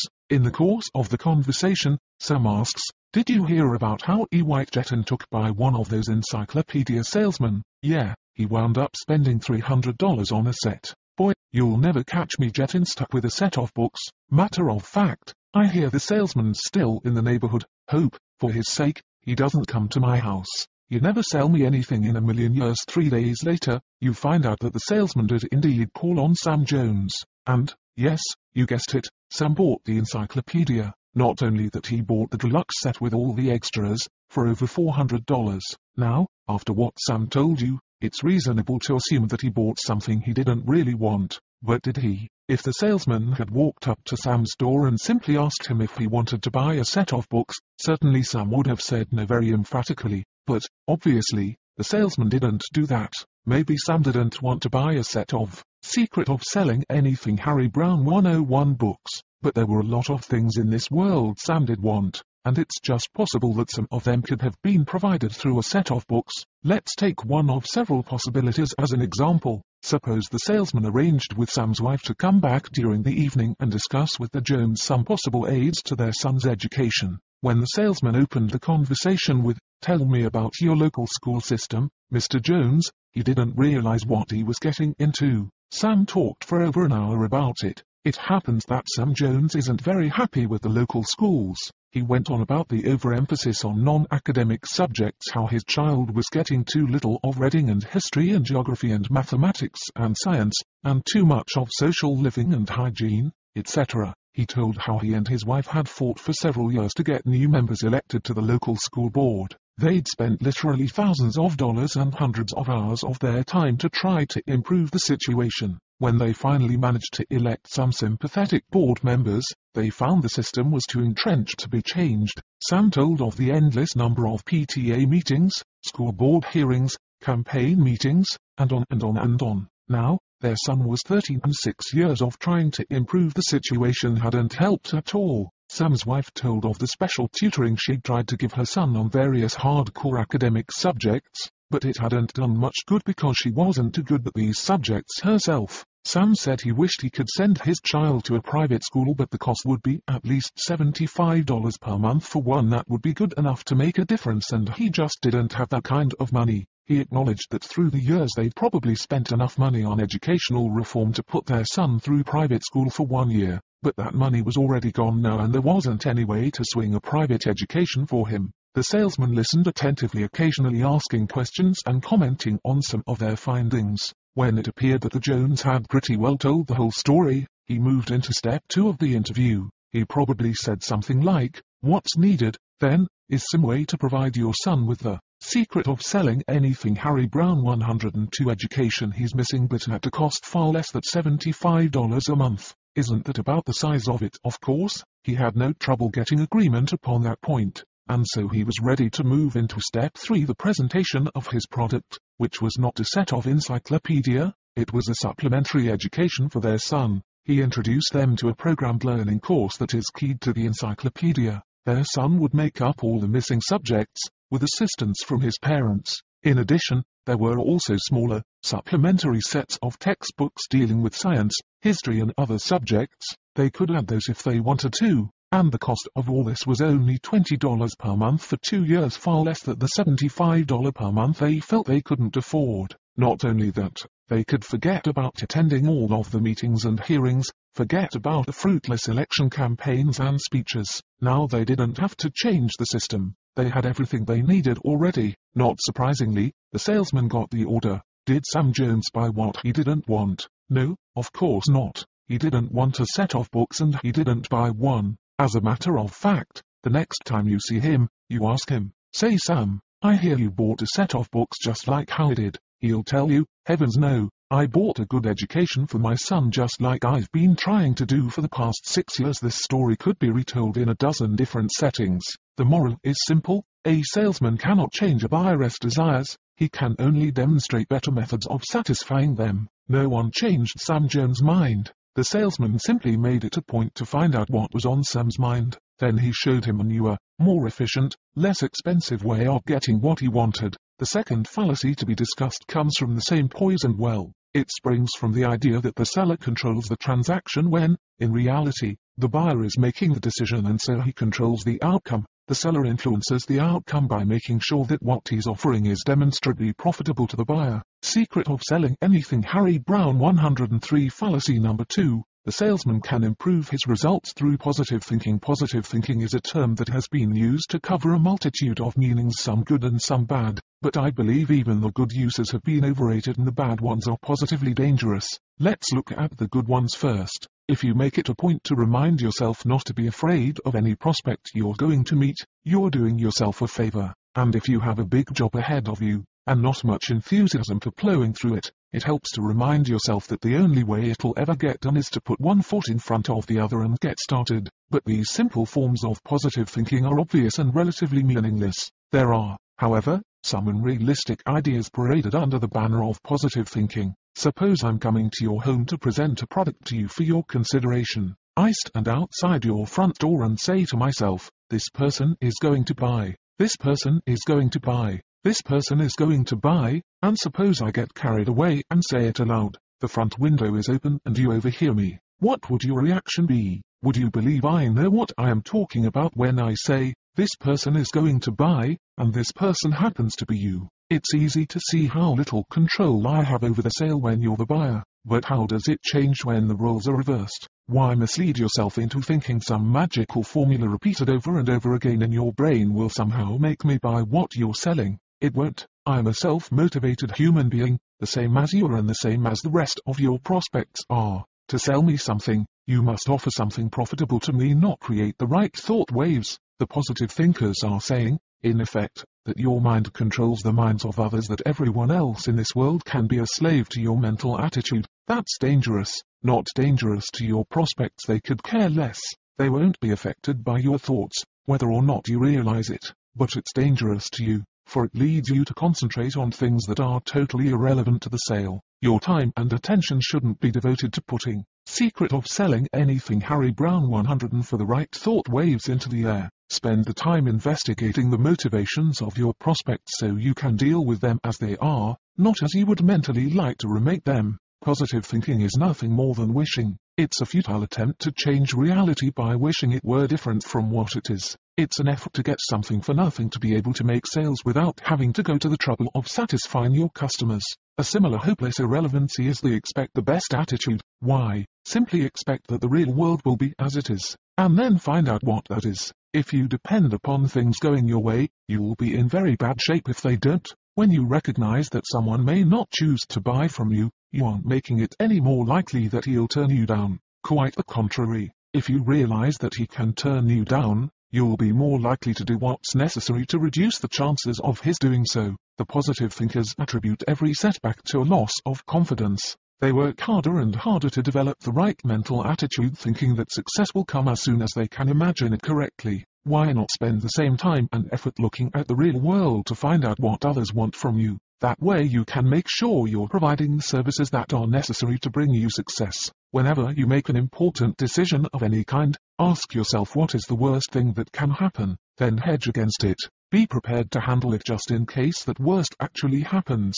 Once you're prepared, you can relax and go ahead unafraid of what might happen. Don't assume that the worst will happen. Don't even expect it. Just be prepared for it. If you are, you'll never have to spend the rest of your life paying off the mistakes of the present. So don't base your budget on that big sale you're going to make. Base it on the way things are now, and get to work learning everything you can about the motivations of the prospect involved in that big sale. And when you've made the sale, come home and throw away the old budget. Sales are always sweeter when you haven't already spent a commission. The common denominator of these first two fallacies is the idea that the salesman controls the sale. He doesn't. The buyer controls the purchase. And the secret of selling anything Harry Browne 105 salesman who concentrates on the buyer, instead of himself, will find that more purchases will be made. And this brings us to our third fallacy, not too far removed from the other two. Fallacy number three, there are certain basic motivations in everyone. Appeal to his fears,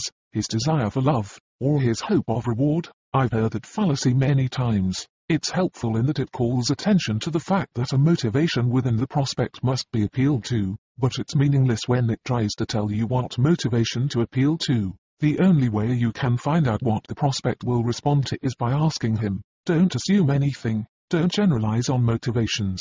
One of the dangers in this fallacy is the implication that you can create the emotion in the prospect. In other words, you think that by startling the prospect with certain facts, you can create a fear that must be relieved by purchase of the product insurance, protection, etc. That's not true. If the fear is already there, the prospect may respond. If it's not, you're not likely to create it in one interview. Whatever your product, make a list of all of the possible applications of it, the many different benefits that might be important to someone. Then create a series of questions that help you determine which of the benefits are important to any given prospect. The only time you should attempt to outguess your prospect is when you're required to give a presentation to a group. Even then, try to devise a way of going around the room, asking leading questions of the prospects finding out what's important to them. But if you can't do that, your only recourse is to base your presentation upon the things you believe will be most meaningful to them. Naturally, your closing percentage will be considerably less than it would be if you could deal with each individual's motivation.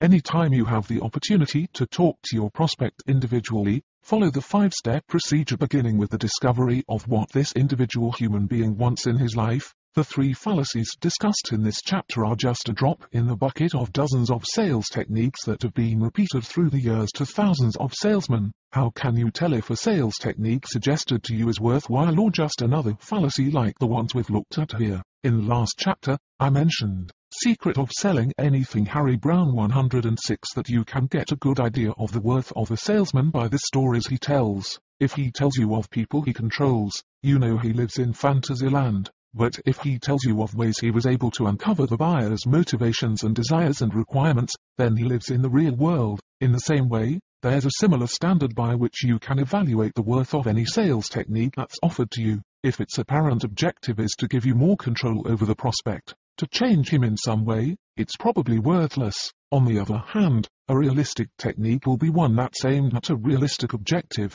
For instance, a good sales technique might be designed to be 1. A way of determining more quickly who is truly a prospect and who isn't. 2. A way of better understanding what the prospect has in mind. 3. A way of helping the prospect talk more about himself. 4. A way of letting the prospect know you aren't trying to overpower him. 5. A way of helping the prospect visualize how the product or service affects his own stated interests. 6. A way of asking for the order as a natural conclusion to the sales interview. This list by no means indicates every possible realistic objective of a sales technique, but it's enough to give you the idea. Selling is finding out what the prospect wants and showing him how he can get it. If a suggested technique relates to that, give it consideration. But if it's aimed at ruling other people's lives, don't waste any time on it. Yes, it's true that occasionally someone makes a sale by scaring a prospect or by shaming him or by appealing to his sympathy for the salesman or by lying to the prospect or by some other scheme but such sales are few and far between and very difficult to make. Why bother trying? Selling is easy if you go about it the easy way. Find out what your prospect wants and show him how to get it. You'll save hours of time, pints of perspiration, and 312 ulcers by doing it that way. And if you get rich in the process, I doubt if you'll complain. Secret of Selling Anything Harry Browne 107 Chapter 18 Even telephoning is easy. To many salesmen, the telephone is a fearful instrument. And that's no surprise. Telephoning can be a tiresome task. Your ear gets warm and tired and you find that the frequent rejections do discourage you, no matter how hard you try to keep an optimistic frame of mind. I'm not going to tell you that telephone selling and prospecting should be enjoyable although there are times when it is. There were many times when I spent entire days on the telephone, selling advertising, and the time went so fast I was surprised to see the end of the day come so soon. But I've also had my share of days when nothing went right, when I gave up and quit early, and when I wondered if it were all worthwhile. Through it all, I have been able to find only one solution to the problem, become more efficient at it. The better you are at telephoning, the less time you have to spend at it to get the job done, and you usually enjoy it more if things are going well. So it all comes back to improving your ability on the telephone. The telephone can be used for two different purposes, getting an appointment or making a sale. Most salesmen would be surprised to know how much business can be closed on the telephone. I'll come back to that a little further along. Whichever purpose you have in mind an appointment or a sale you still improve your chances when you work within the five-step procedure we've been discussing in this book. First let's apply the procedure to the job of getting an appointment. Treat the phone call as the very first phase of the first step of the sales interview. Your job at the outset is to demonstrate to the prospect 1. That his satisfaction is the criterion for the sale. Secret of Selling Anything Harry Browne 1082 that you don't know enough about his business or his life to determine whether or not what you have will be profitable to him, and 3. That you'd appreciate his giving you some background on his objectives, his present methods, etc. In Chapter 4, we saw a way of opening the in-person interview if you were selling a bookkeeping service. Let's suppose you're trying to gain an appointment for such an interview. Your approach on the telephone would be almost the same. Mr. Jones, I'm with the Red Ink Bookkeeping Service. We've developed some pretty interesting new ideas to help clients save time and money, but I have no way of knowing if these ideas would be profitable in your business. Would it be possible for me to come by and have you fill me in on your present situation? That way, if there's anything available to improve your situation, I can offer it to you. Most salesmen would try foolishly to convince the prospect on the phone that the service would be profitable to the prospect. But how can the salesman know that?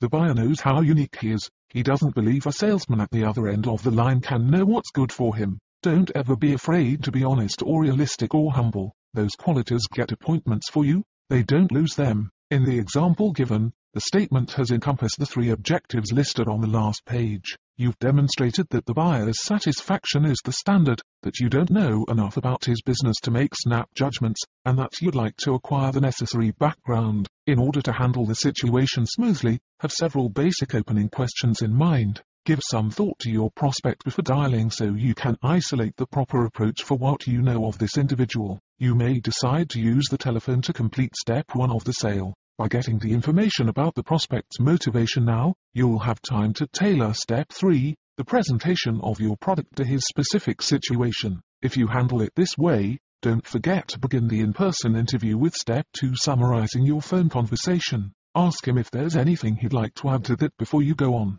In using step 1 on the phone, your approach should be the same as it would be if you were talking to him in person. Mr. Jones, I'm anxious to see if our service can be profitable to you but I know very little about your business. I wonder if, secret of selling anything Harry Browne 109 you'd fill me in on some things. Would it be convenient for you if I ask some questions right now? Then, if it appears I have something profitable for you, we could set up an appointment. This may be the wrong time for him to talk. He may be on his way to an appointment or perhaps there's someone in his office or maybe the other phone is ringing. Be sure to ask him if this is a convenient time. If it isn't, there's no point in trying to monopolize his attention, you're just hurting your own case. As a matter of fact, this is a very important rule to remember when telephoning anyone, never start the conversation until you've asked if he has time to talk to you. There's nothing more aggravating than being in a hurry to do something while a salesman takes his time with your time. Don't ever be guilty of that. Mr. Jones, this is Harry Browne. I'd like to ask you a couple of questions. Do you have a minute right now if I caught you in the middle of something or is there a more convenient time for me to reach you or is this a bad time for you forget all the old sales superstitions about positive and negative questions. There's an old cliché that says you should never ask a question the prospect can answer with number that's ridiculous. That's based upon the idea that selling is some sort of game you play against your prospect. It's not. You won't sell him anything if you have nothing that will help him and monopolizing his time at the wrong time or being rude or disregarding his other obligations these things will simply make it harder for him to see that you're interested in helping him. Even though the prospect has the opportunity to say no, I very seldom get that as a reply. Occasionally, someone will say, yes, I do have someone in my office right now. To that, I'll reply, then don't let me bother you now. When would be a good time for me to call again when I call back? The prospect will often apologize for having put me off. Very rarely do I miss getting the conversation I want. Don't be afraid of being honest with the prospect or of giving him the chance to be honest with you. Every once in a while I forget to ask someone I'm calling if this is a convenient time to talk, but those are the rare exceptions. Even personal calls should be governed by that rule. Did I catch you in the middle of dinner or do you have company right now or is this a good time for you to talk or do you have a minute? Secret of selling anything Harry Browne 110 Never allow yourself to be someone who is tolerated. If you respect the time and interests of your friends, associates, and prospects, they will usually respect you a lot more. And one important reason is that so few other people will show them that kind of respect. If you are calling consumers at home, relax. Don't fight them. If a housewife tells you you're the fourth salesman to call this morning, just say, boy, there sure are a lot of salesmen around. I'm sorry that your morning is being interrupted. I'd just like to ask you a couple of questions, and if this isn't something that would be profitable for you, I'll get off your phone in a hurry. Do it with a smile. You're on her side, remember. You're not there to ram something down her throat. If you feel you must force your product on her, start selling something else you'll make more money. The same general principles apply with secretaries. There is an age-old conflict between salesmen and secretaries. The salesman tries to get by the secretary without imparting any more information than he can avoid. The secretary, meanwhile, believes her entrance to the kingdom of heaven will depend upon the number of salesmen she has prevented from using her boss's time. This conflict manifests itself in all kinds of sparring and game playing between the two of them. The salesman tries to act as if he were an old friend of the prospect or, in some other way, tries to bypass the normal channels. What's the answer to all this? It's simple. Just be honest and straightforward with the secretary and you'll be a breath of fresh air to her. Hi, I'm Harry Browne, an investment counselor. I have some ideas about Mr. Wilson's investment program. Is this a good time to reach him or good morning? This is Harry Browne of the Bad Debt Collection Service. We have a new service that might prove very profitable for Mr. Wilson but I need to know more about his situation. Is he in now if he's not available right now, enlist her help. Perhaps you can give me some of the information I need. Do you have a minute right now then ask some of the opening questions of your list? Almost invariably, you'll come to a question she can't answer and often she'll say, you'd better talk to Mr. Wilson about that. Ask her for any help you need. Instead of fighting her, let her know she's important to you. Don't say it, but let her know by your words and actions. Secret of selling anything Harry Browne 111 Most of the sting of telephoning disappears when you're not fighting the person at the other end of the line. You'll still run into someone who's rude occasionally, but just remind yourself that it's his problem, not yours. Relax and deal with each person as if he were a friend of yours, and you'll find that the tension will disappear. Telephoning is still a job, there's no way to avoid that, but it doesn't have to be the arduous task most salesmen consider it to be. Again, the best way to beat the phoning game is to be so good that you finish your work in less time. Use the techniques outlined in this chapter and you'll find you get your appointments much faster. One other point should be recognized. It's possible to close sales on the telephone. If you've already gone through the first four steps of the sales interview, don't be afraid to close the sale on the phone. It may be a follow-up to a previous call or you may have conducted the entire interview on the telephone. In either case, if you feel the prospect knows enough to see the proposition as profitable to him, go ahead and close the sale. Remember, the prospect has just as much reason as you do to want to close the sale without another appointment. He may welcome the opportunity to get the deal taken care of right now. If you make the sale, either send him a letter of confirmation or drop by his office the next day with an order to sign.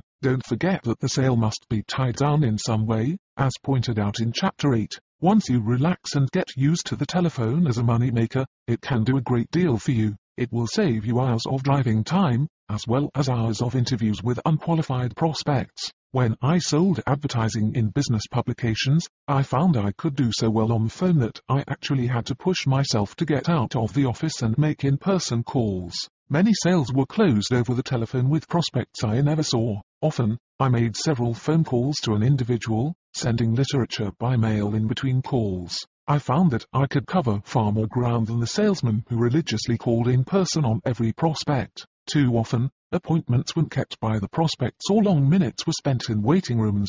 I'm not suggesting that you give up your present way of doing business and concentrate on the telephone, but if you use an honest approach on the phone, you may find it can do more for you than you thought it could. You can then determine the best balance between telephoning and personal calls.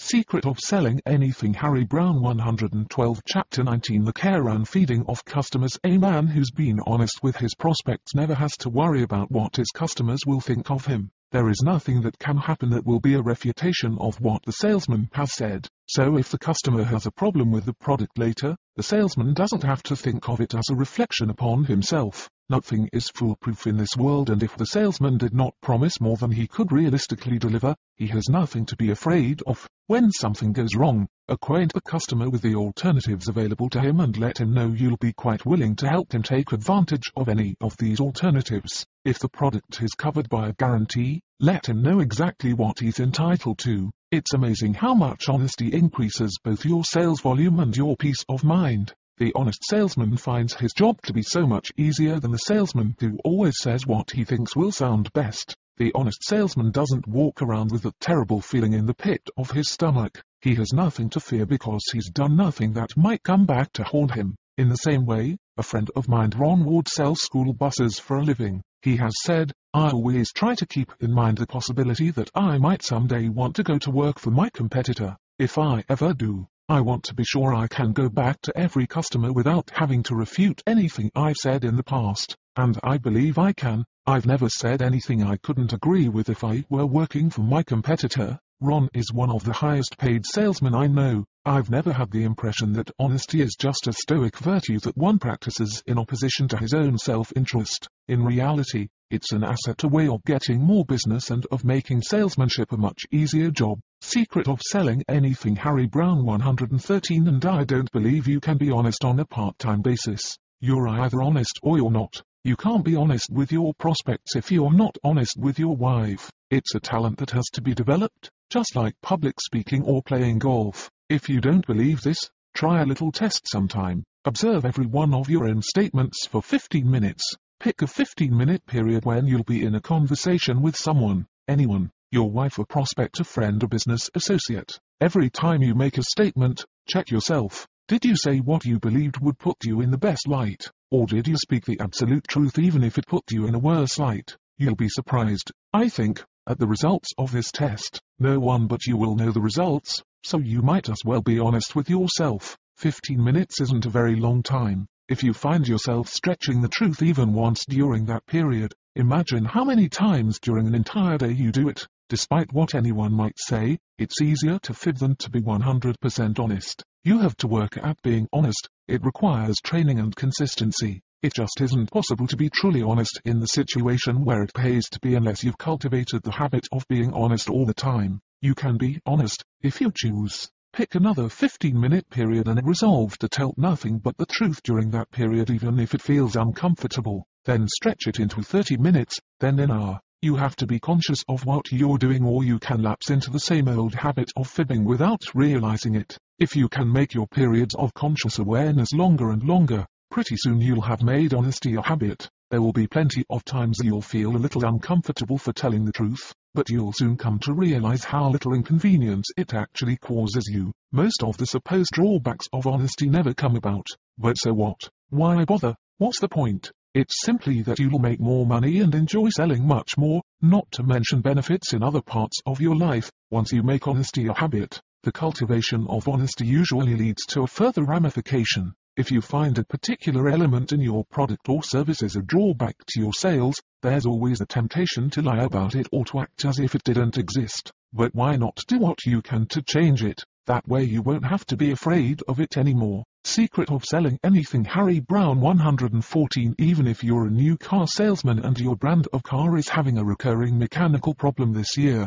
you don't have to feel helpless. Go to your employer, he knows about the problem too, suggest that he put in writing a special guarantee that this problem will be corrected by him if it should ever occur. Then, if a prospect says he's heard about this problem, you can say, yes, that's true. We've had some problems of that kind with a few of the cars. Actually, it's been a very small number of cars but we don't want you to have to take that risk, so we've supplemented the factory guarantee with one of our own. Here's a copy of it. That way you can have all the benefits of the new 1970 Hudson without having anything to worry about. Once you've decided to be honest, you have a much greater incentive to correct the uncomfortable elements in your proposition. The same thing applies in other phases of your life. If you know you're no longer going to try to lie your way out of trouble, you make sure that you don't do the things that you wouldn't want to admit to later. You find that life becomes a lot simpler since you're no longer trying to keep all your tracks covered. Some people use their sympathy for others as a justification for dishonesty. After all, they say, it's kinder to lie to someone than to insult him, but why equate honesty with insults? You don't have to volunteer insults. If someone asks for your opinion, give it but point out that it's only your opinion, someone else might see it differently. Many times I've seen a friend or associate lie to someone else in my presence. I always wonder how that person can believe I'll expect him to tell the truth to me when he's lied to someone else in front of me. Again, you can't be honest on a part-time basis and get away with it. If you believe it just isn't possible to be totally honest in your business, there's either something wrong with the business you're in or something wrong with you. Find out which it is and make the necessary changes. How honest should you be about your competitors' products? Should you tell the prospect the unfavorable things you know about your competitor's product? If you are asked, you should be honest, but don't make your answer any more certain than you really are. And don't bother going into areas that are of no interest to this prospect. If you followed our five-step procedure, it may never be necessary to discuss competition for there won't be much, but if it comes up, discuss the competitor as you would your own product in terms of the considerations raised in step 1 of the interview. Don't go beyond that you don't have to. Secret of selling anything Harry Browne 115 acknowledge that he may want to look into these matters for himself. You can even suggest ways he can get the answers to any such questions,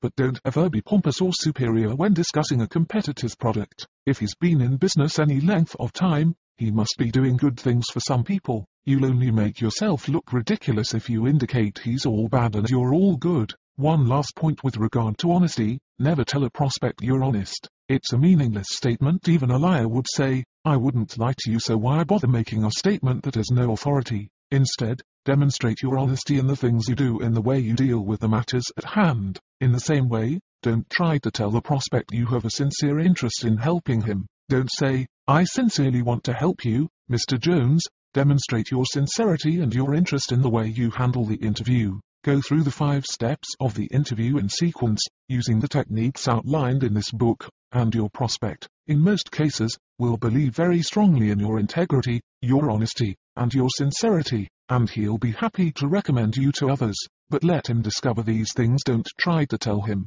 and when you are these things selling is easy, all of the terrible and difficult tasks associated with selling disappear. The salesman who's honest with his customer and does provide a profitable service to him doesn't usually have to wine and dine him to keep his business. He can let his competitors waste their money on those things. All a good salesman has to do is see to it the customer is profiting from the salesman's services and the account should be secure. There are apparent exceptions to this. Sometimes the motivation of a minor official in a company is to be wined and dined. To him, that's more important than seeing that the company's money is wisely spent. If you determine that to be the case, you'll have to choose between dropping him as a prospect or acceding to his wishes. You'll find the examples of that become rarer as you get closer and closer to the top of a given company. The closer a man is to spending his own money, the more rational he'll be in handling that money. If you sell to consumers, you'll find they usually like to be treated with respect but their motivations are usually something more rational than the desire to be wined and dined, but suppose you treat the prospect rationally and he doesn't he respond, if you find that your efforts to appeal to the apparent profit motive of your prospect are, secret of selling anything Harry Browne 116 hitting a stone wall, stop and reappraise the situation. It can only mean you haven't properly identified the dominant motivation. For example, some people feel they don't get enough attention in life, so they use their purchases as a way of commanding the attention of salespeople. In a case like that, it can mean the prospect will buy from the person who fawns on him the most, or it can mean he won't buy until he's talked to several salespeople to get as much attention from the purchase as possible. This isn't an exception to our sales principle. It simply means the motivations of some people are a little unusual, but those motivations must be gratified for the sale to be made. Whether or not you choose to do so is entirely up to you. You're not a slave to anyone. You don't have to appeal to anyone's motivation. In some cases, the commission may not be worth the effort, but it won't do you any good to ignore the motivation or pretend it's something other than what it is. The salesman who is honest and valuable to his customers will not have to engage in the normal entertainment practices to get business and to hold on to his customers. Those are only substitutes for the salesman's real job to provide the client with what he wants you'll quickly become a friend to your customer, not because you attempt to make friends with him away from the office, but because you're a source of aid to him. You're one of the rare individuals who truly understands an important facet of his life. Check in with him periodically to be sure the service you sold him is still doing its job correctly. Look for opportunities to be of further service with additional products or to get referrals to his friends who may have similar needs.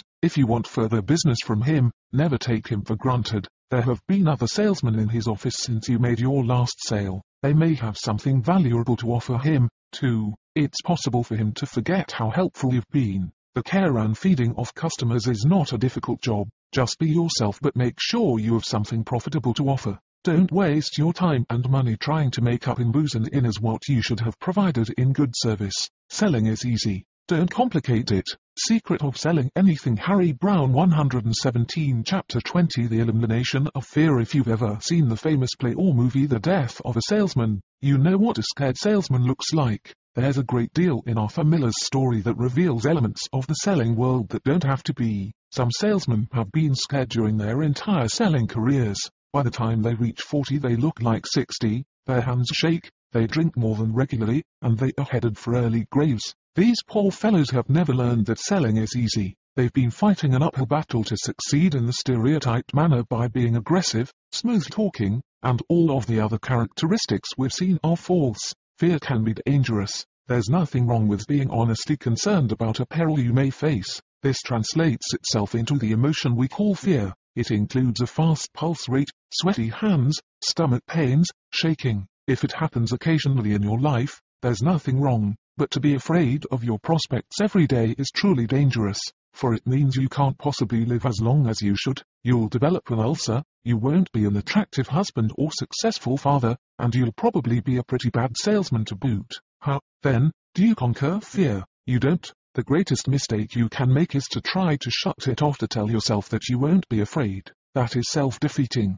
The only way to eliminate fear is to remove the conditions that cause it. There may be some things in life that an individual is irrationally afraid of that can only be cured through psychotherapy but that's not usually the salesman's problem. Secret of selling anything Harry Browne 118 In the salesman's case, the answer is to approach his work in such a way that he loses any reason to fear. In other words, once he finds out his prospects aren't going to destroy him, aren't going to kick him out of their offices, aren't going to make him go hungry, etc. In that case, the salesman no longer has any reason to be afraid, and the easy way to make sure you have nothing to fear is to follow the procedures set forth in this book. If you're seeking the profit motives of your prospects and appealing to those motives, what is there to fear? People will like you, people will buy from you, people will respect you, and there'll always be food on the table. If you have a problem with fear, my advice is to ignore it for the time being. Don't tell it to go away, it won't, but ignore it. Don't worry about it, don't keep looking to see if it's gone yet.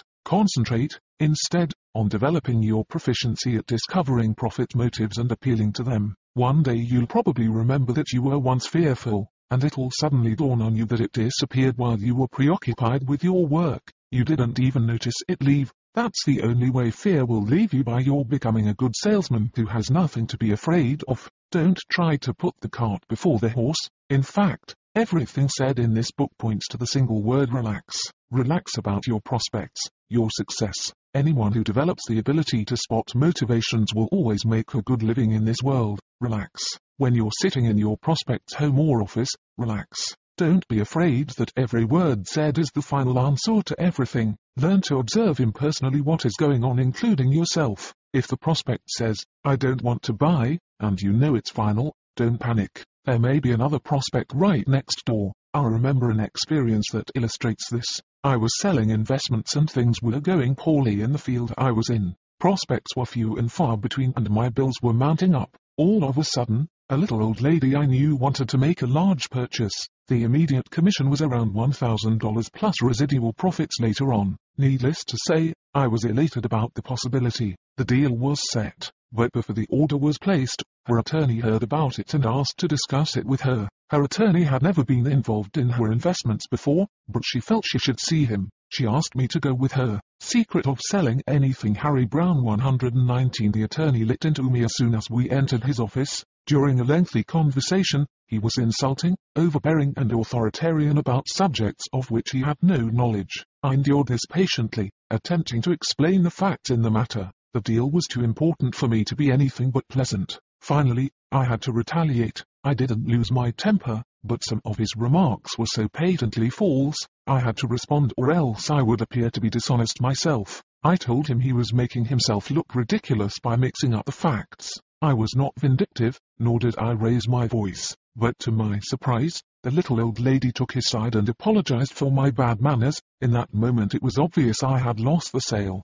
There went the $1,000 I needed so much. Well, so be it, I thought. I couldn't blame myself for having said what I did. In fact, I would have blamed myself had I bowed to the lawyer's dishonesty. I couldn't change either one of them, and either of them might choose to be unintelligent or discourteous or disrespectful. As I sat there and impersonally observed the situation, I realized that I had finally come of age. If, in my financial condition, I could weather this without regret or panic, I knew I could handle anything. As it turned out, as soon as we left the office, the woman surprised me again by saying, isn't he a terrible man? She went ahead with the investment and never again referred to the remark she had made in his office, but for about 30 minutes, I had been convinced that the sale was dead, and yet, I had felt no emotional reaction. It took years for me to acquire this relaxed attitude, but it was worth it. It's an important asset. It brings more sales and a calm stomach. You acquire it by recognizing reality and acting accordingly. Not everyone is going to buy from you. So don't put yourself in the position where you feel the next prospect has to buy.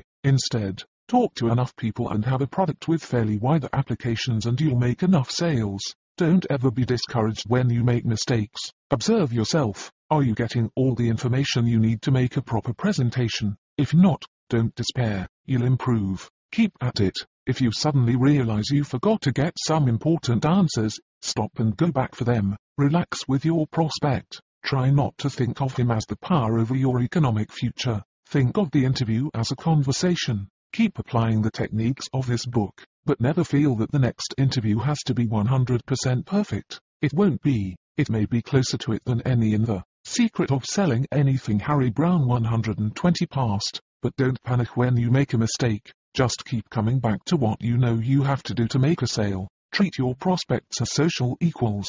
Don't look up to them except in any special ways in which they merit that kind of respect. And don't ever look down on them no matter how much of your knowledge and insight they lack. Try to think of them as friends, but don't allow that to encourage you to digress into non-essential conversation. Keep the conversation always on the prospect's interests. If someone is rude or unreasonable to you, don't let it throw you. That's not the first rude person in the world nor the last. You'll meet others in your lifetime. Don't ever let yourself to believe you've met the last one, but that's not your problem. An individual's rudeness is his own problem. It can only be yours if you start wondering how you could have changed him. You couldn't. He is what he is. You're a salesman, not a psychiatrist. Go on to the next prospect, thankful that you have more to offer the world than that man you just encountered. Your greatest success will come when you develop the ability to relax.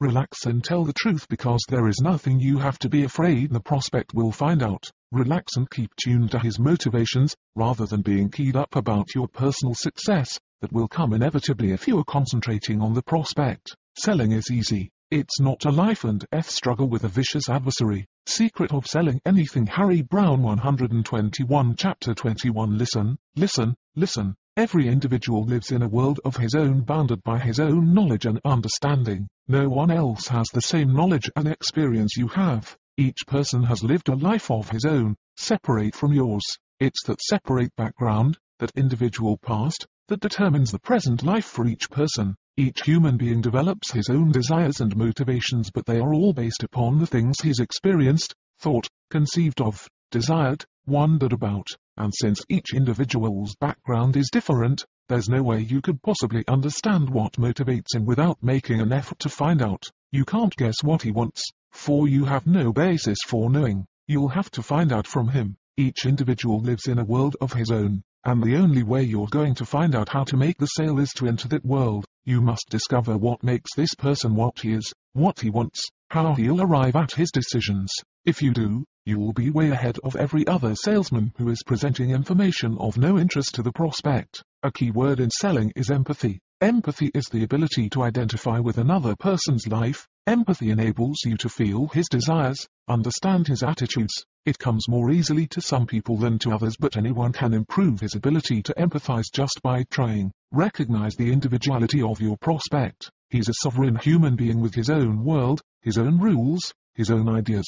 He has just as much right to his own ideas as anyone else does. As you listen to him, try not to judge him. Your job is to discover him. Understand what it is he's trying to do. Don't become preoccupied with whether he's smart or dumb, good or evil, attractive or unattractive. Secret of Selling Anything Harry Browne 122 And how do you discover him? Just listen to him. Listen closely. He's telling you how to make a sale. Don't ignore him. If you do, you're throwing away money. Everything a man does is a reflection of his motivations.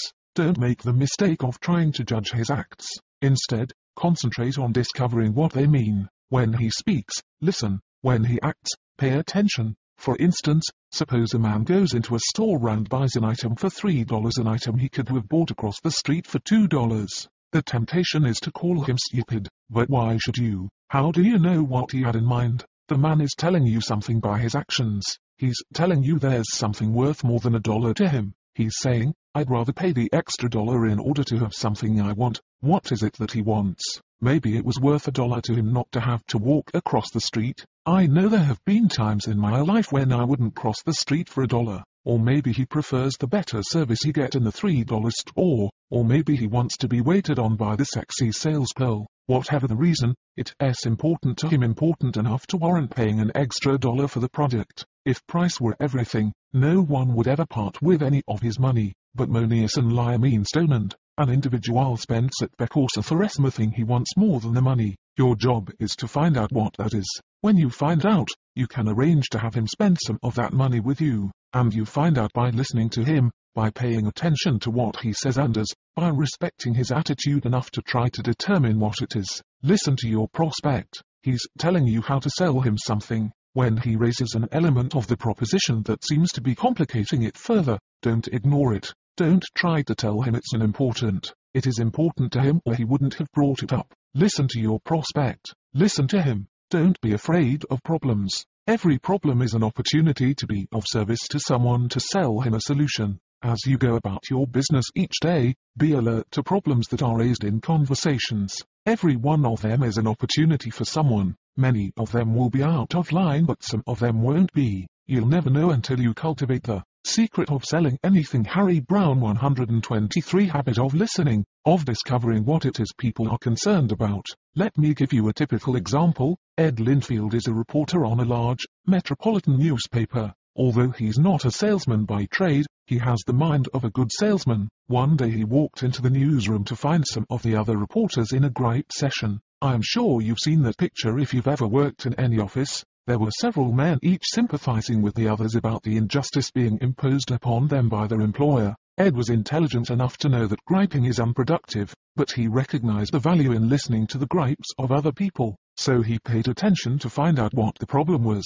It seems that a new reporter had been hired and been given the easiest beat on the newspaper. The other reporters were griping because they felt the easy beat should have gone to someone who had been with the paper longer. One man even claimed he could cover that beat in about 10 hours each week, and after thinking about it, Ed realized he was right.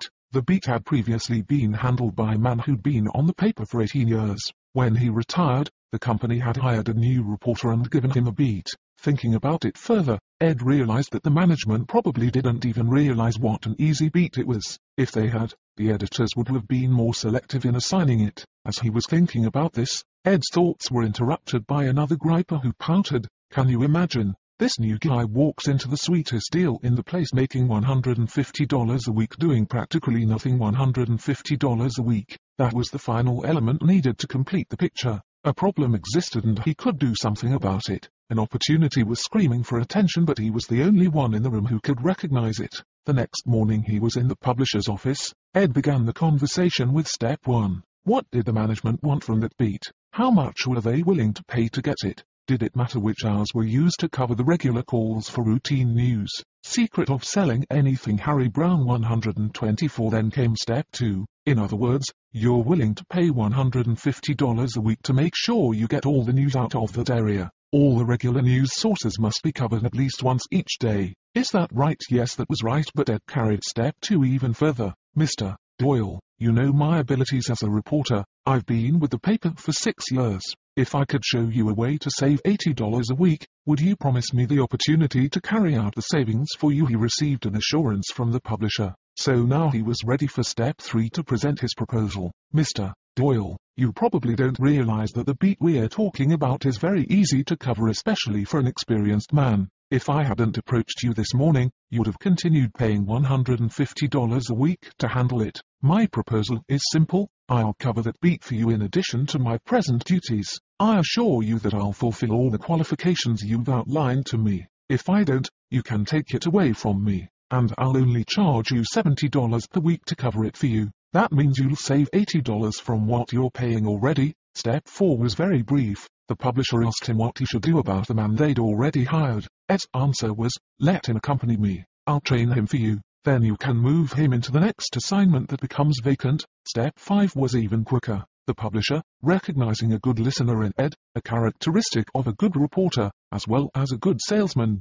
accepted his offer. Ed's raise was over $3,500 per year. The funny thing is that any other man in that newsroom the day before could have done the same thing. In fact, as you read this, it probably seems so obvious to you that you can't believe no one else thought of it. But go back to that scene in the newsroom. Six men are sitting around the office, drinking coffee and griping about a soft deal someone else is getting. While this is going on, Ed's mind is working a mile a minute. Where would you have been in that scene? Would you have been one of those who hated to see a new man get a better job than you had? Would you have been tempted to air your gripe, since everyone else was? Or would it have occurred to you, as it did to Ed, that there ought to be an opportunity in this for you? Secret of Selling Anything Harry Browne 125 Only one man in a hundred recognizes situations like that as opportunities, and yet there are thousands of such opportunities around us at all times. It only takes a little time to develop the talent of seeing them. The others saw this situation as an injustice. Ed saw it as opportunity. The others focused on the $150 per week the new man was making. Ed lighted on the $80 per week he could save the company.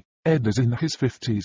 He's a quiet man certainly not the kind of talker most people picture as a salesman, but Ed had everything it takes to engineer a $3,500 a year raise for himself. So once again we're back to the same point. Forget what you've heard about selling. It doesn't take fast talk, long hours, deceit, guts, luck, pull, or even a college diploma. Instead, it takes a special way of looking at the world around you. Anyone who wants to succeed can acquire that talent. All you have to do is practice. Tomorrow, when you go to work, start listening more closely to what's being said around you. Listen for opportunities. In the case of Ed Linfield, the need of one person, the publisher, was revealed by the complaints of others, the reporters. In other cases, it may be the needy individual himself who complains and presents you with an opportunity. Because Ed understood the proper way to make a sale, he took no chances when he presented his proposal. He identified the objectives of the publisher and received a commitment from the publisher before he even presented his case. Very often, step 2 will conclude with, if I could, would you? You are getting a firm understanding as to the qualification for making the sale. But Ed would have had nothing to sell if he hadn't begun by listening. The secret ingredient is imagination and everyone has it. How many minutes, or hours, each day do you spend imagining? Why not put that imagination to work? Next time you see a problem of some kind, let your imagination run away with it. Imagine yourself solving it. How will you do it? Who suffers most from the problem the way it is now? How much do you suppose it's worth to him? What could you do to solve it within that budget? Secret of Selling Anything Harry Browne 126 Continue to imagine yourself solving the problem until the picture becomes so clear that you can actually see the way you'll do it. Think about the problem while you're driving to and from work. Sometimes, it's several days before a solution strikes. And, of course, some problems are unsolvable by you, but if you tackle enough of them, you're bound to hit upon one or more that will mean money to you. As a salesman, take a special interest in the problems of your prospects, especially those that relate to the business transacted between you. It may be that you'll discover a solution that's outside your field of competence. Perhaps you know someone who could handle it. Arrange to bring your customer and the solver together for a commission. That's what salesmen are for. Listen, listen, listen to your prospect. He is telling you how to sell him something. Climb into his world and get acquainted. You'll be amazed at the opportunities you'll find. Secret of Selling Anything Harry Browne 127 Chapter 22 Selling is everywhere if you watch many movies. You may have noticed that there's a common problem that shows up over and over again in movies as well as in books and plays. The leading characters invariably become removed from each other because of a lack of communication. One character holds something back from the other, and the other never bothers to ask him what's on his mind. Problems develop because there's no real communication. Neither knows what the other wants or needs or has to give. As a result, the relationship doesn't bloom until some magical moment arrives when a special insight or accident brings the truth out into the open. These fictional plots are mirrors of real life. In the real world, the same kind of mental separation takes place but usually without the magical moment that saves the day, and the problem is communication. Husbands and wives don't talk about the things that are really important to each of them. Business associates each keep things to themselves and wonder what the other is thinking about, and so on. There is one type of individual who doesn't face that kind of problem in his life. He's the communicator, the individual who will ask someone what's on his mind and keep after him until he gets an answer. He's the one who will reveal his own thoughts, so as to be sure he's not passing up an opportunity for a good relationship. A communicator will never wonder for very long what someone else is thinking and intending. He'll ask, he'll get a problem out in the open where everyone concerned can see it and get to work solving it. If he sees an attractive girl in a restaurant, he won't wish he could meet her. He'll go up to her and tell her he thinks she's attractive. After all, for all he knows, Secret of Selling Anything Harry Browne 128 He may have noticed him, too, but you'll know that unless one of them speaks his mind, a communicator is not a natural born talker, but because he's willing to talk about the things that are important, he develops an ability to ask questions properly and to state his thinking clearly. Do these attributes of a good communicator sound familiar? Of course, they are the same characteristics that describe a good salesman. Selling is communication. Most people realize that, but the successful salesman realizes that it's two-way communication. A salesman has to ask well and listen well in addition to talking well. If a man is a good salesman, he's a good communicator, and he should use his talent in every phase of his life. Any situation between two individuals calls for the kind of salesmanship we've been talking about. Always find out what the other person wants.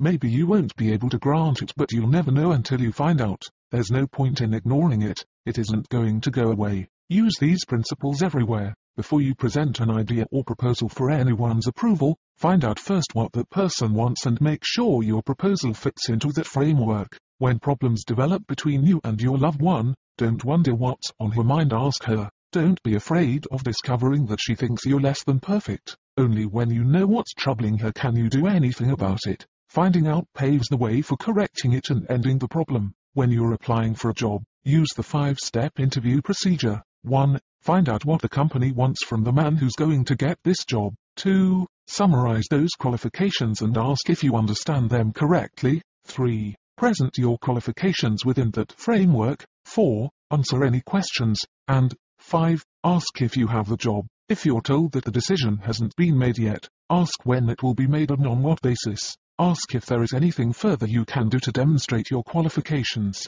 Don't leave your fate to blind luck in any phase of your life. Do something. That means finding out what should be done from the person who's going to make the decision. Secret of Selling Anything Harry Browne 129 Get in the habit of asking what you want to know. Anytime you catch yourself thinking, I wish I knew what he intends to do, make it a point to go ask him what he intends to do. If you're afraid that people will resent your asking, you're in for a pleasant surprise. Very rarely is it resented especially if you ask in a way that indicates it's natural for you to ask, and only one person in a hundred would think to ask, so you be the one. Yes, selling is merely communication two-way communication, and communicating is selling, and both are easy. If you think of selling as putting something over on someone, then you obviously won't want to use the principles of selling with your friends and loved ones.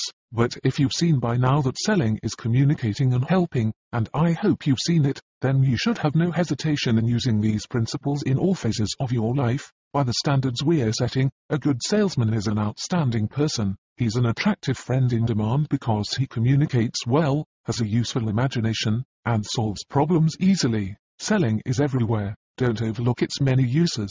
Secret of Selling Anything Harry Browne 130 Chapter 23 How to Begin We've come a long way, you and I, since we started in the first chapter. We've turned a lot of misconceptions around and put them right. We've seen the real world the way it truly is not the way the typical salesman sees it. The important question now is, what's the best way to get started using these principles in your work right away? Within a few minutes, you'll finish reading this book. As soon as you finish, Get some paper, come back to this chapter and use the following steps to begin your new, easier selling life 1. Without looking them up in the book, write down the five steps in the sales interview, in order. By this time, they should be very easy to remember. If they are not, look them up and write them down. Set that sheet of paper aside and glance at the five steps frequently until you can remember them easily too. Imagine a sales call that you'll be making tomorrow or the next day. Run through the entire interview in your mind. You have no way of knowing what the prospect will say so the dream will be pure fantasy.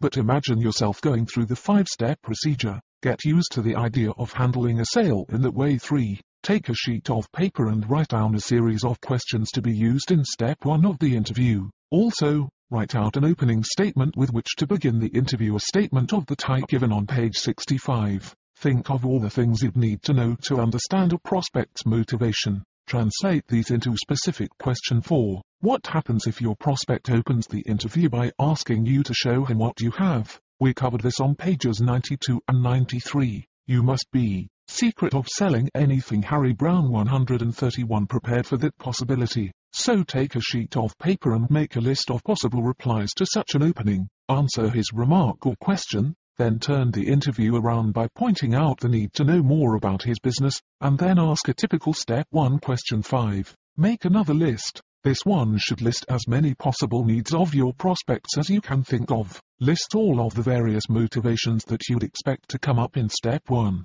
You cannot possibly list them all, of course because every prospect is unique, but it's important to be prepared in advance for as many of them as possible. After you've listed as many as you can imagine, go back over them. Next to each one, write all of the benefits of your product that would help to gratify that particular motivation. In this way, you'll begin to match motivations to product advantages much more automatically in the middle of an interview. At the outset, you may not find yourself thinking as clearly as you'd like to in the interview, but you'll relax more as time goes on. To tide you over until then, do this homework in matching your product to motivations. That will make it easier for you to stick to the essentials in step 3-6. What are the three steps for handling objections?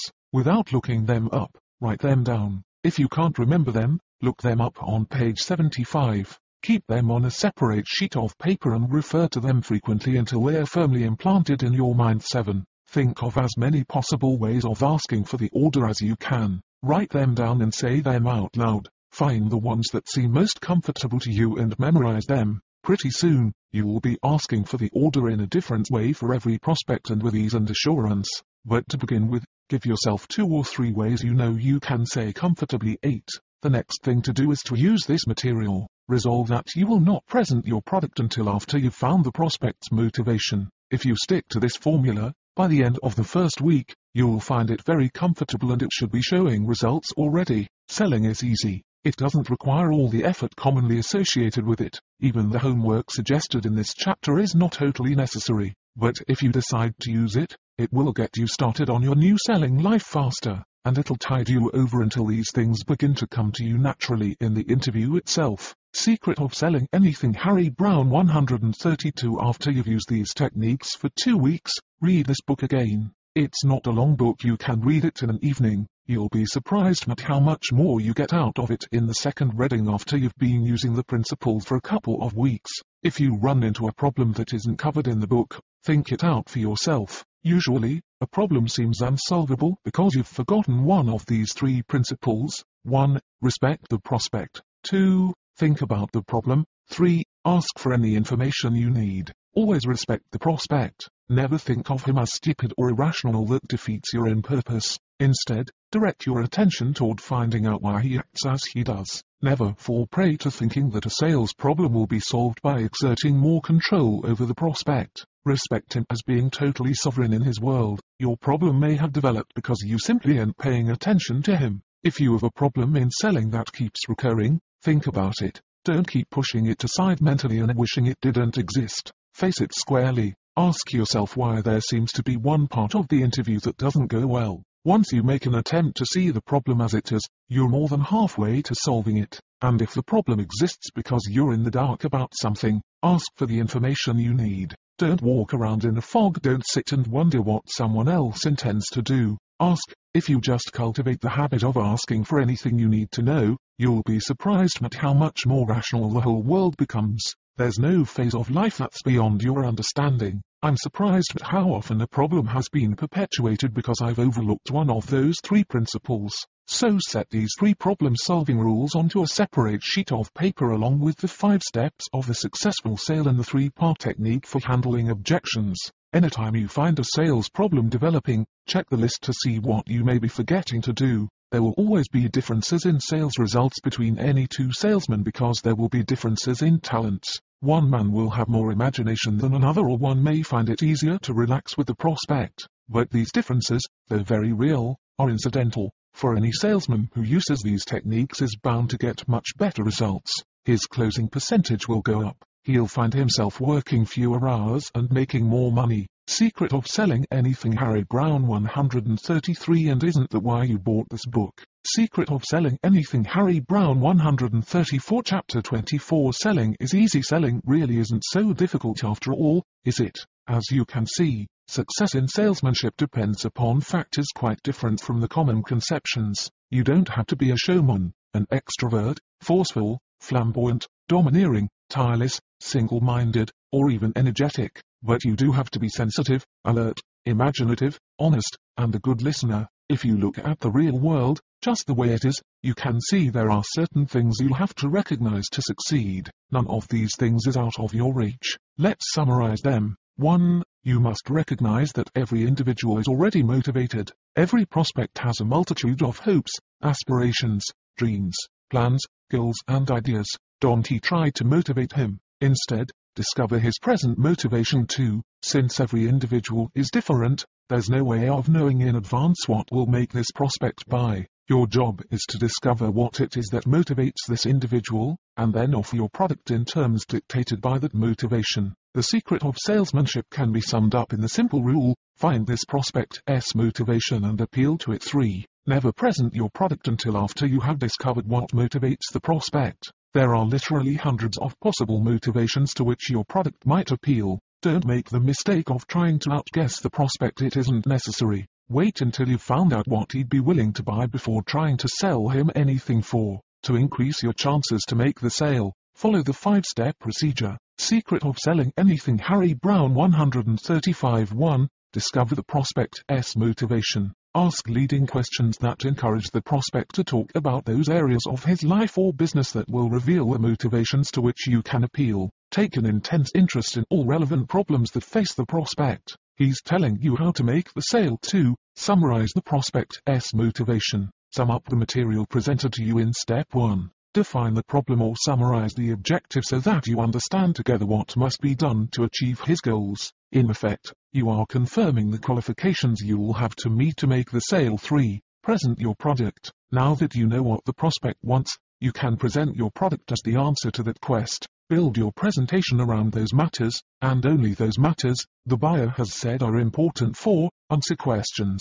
Handle any reservations or objections the prospect may have. Make sure he fully understands the proposal and the way it will satisfy his motives. In handling objections, don't try to overrule the prospect's thinking. Instead, use the listen, agree, suggest technique outlined in Chapter 7.5, close the sale. You should never find yourself locked in a life and death struggle with the buyer when it comes time to close the sale. If you've done your job properly in the first four steps, you only have to encourage him now to do what he wants to do. 5. Selling is easy if you don't try to put anything over on the prospect. Think of yourself as a representative of the buyer as well as of the company for whom you work. Look for motivations that will create a mutually profitable exchange between buyer and seller. Never think of yourself as someone who tries to talk people into things. 6. Be honest at all times. Honesty is not a self-denying virtue. It's one of the greatest assets a salesman can have. If you are honest at all times, you can relax completely knowing you have nothing to cover up and your honesty will be recognized by many prospects who will then prefer to do business with you. In addition, there is an indefinable confidence that the honest man expresses that can never be impersonated fully 7. An attorney's field is law and his success depends upon an understanding of its many angles and ramifications. A doctor's field is health and his success depends upon his ability to diagnose, prescribe and operate. Secret of Selling Anything Harry Browne 136 What is a salesman's field? It is communication. A salesman's success depends upon his ability to understand his prospects and prescribe solutions to their problems. But his solutions must be presented in terms that fit the motivations of the prospect, not the motivations or opinions of the salesman. Yes, communication is all important, but most salesmen never learn that the essence of salesmanship is two-way communication. Your success depends as much upon your ability to hear and understand as it does upon your ability to talk. In fact, I will always hire a poor talker who can hear and understand over an extrovert who talks well but doesn't take an interest in his prospect's motives. The good listener will always outsell the big talker. There will be some situations in which the poor talker will lose out possibly because he won't be able to get a hearing, but in the long run, he'll close more sales.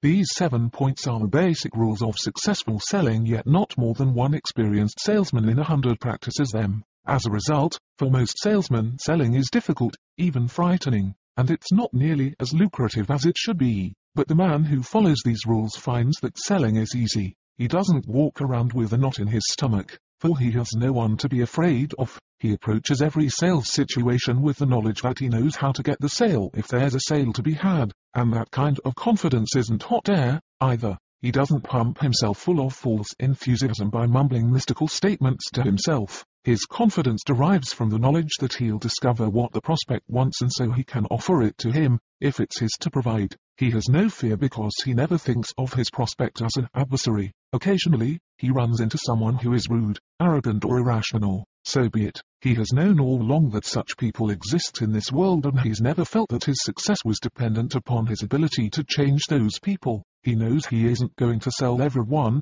because not everyone will want what he has to offer but before he terminates the interview, he'll check every possible way that his product might match up with the motivation of the prospect. The effective salesman knows that selling is also a matter of numbers. He'll close a certain percentage of his presentations but there's no way to tell in advance in what order the presentations will fall. The good salesman, the man who listens before he talks, will close a higher percentage than others will. To improve further on that, he'll look for ways to Secret of Selling Anything Harry Browne 137 Upgrade his prospects, to qualify them better in advance, to improve his methods of listening and presenting his product. As a result, selling is very lucrative to him. He works short hours, makes good money, and has time to do those things that bring him happiness. The effective salesman works with the world as it is. He doesn't try to change others. He doesn't try to wish away problems or pray he'll be struck by the lightning of success. Seeing reality as it is, he knows he can deal with it to get what he wants.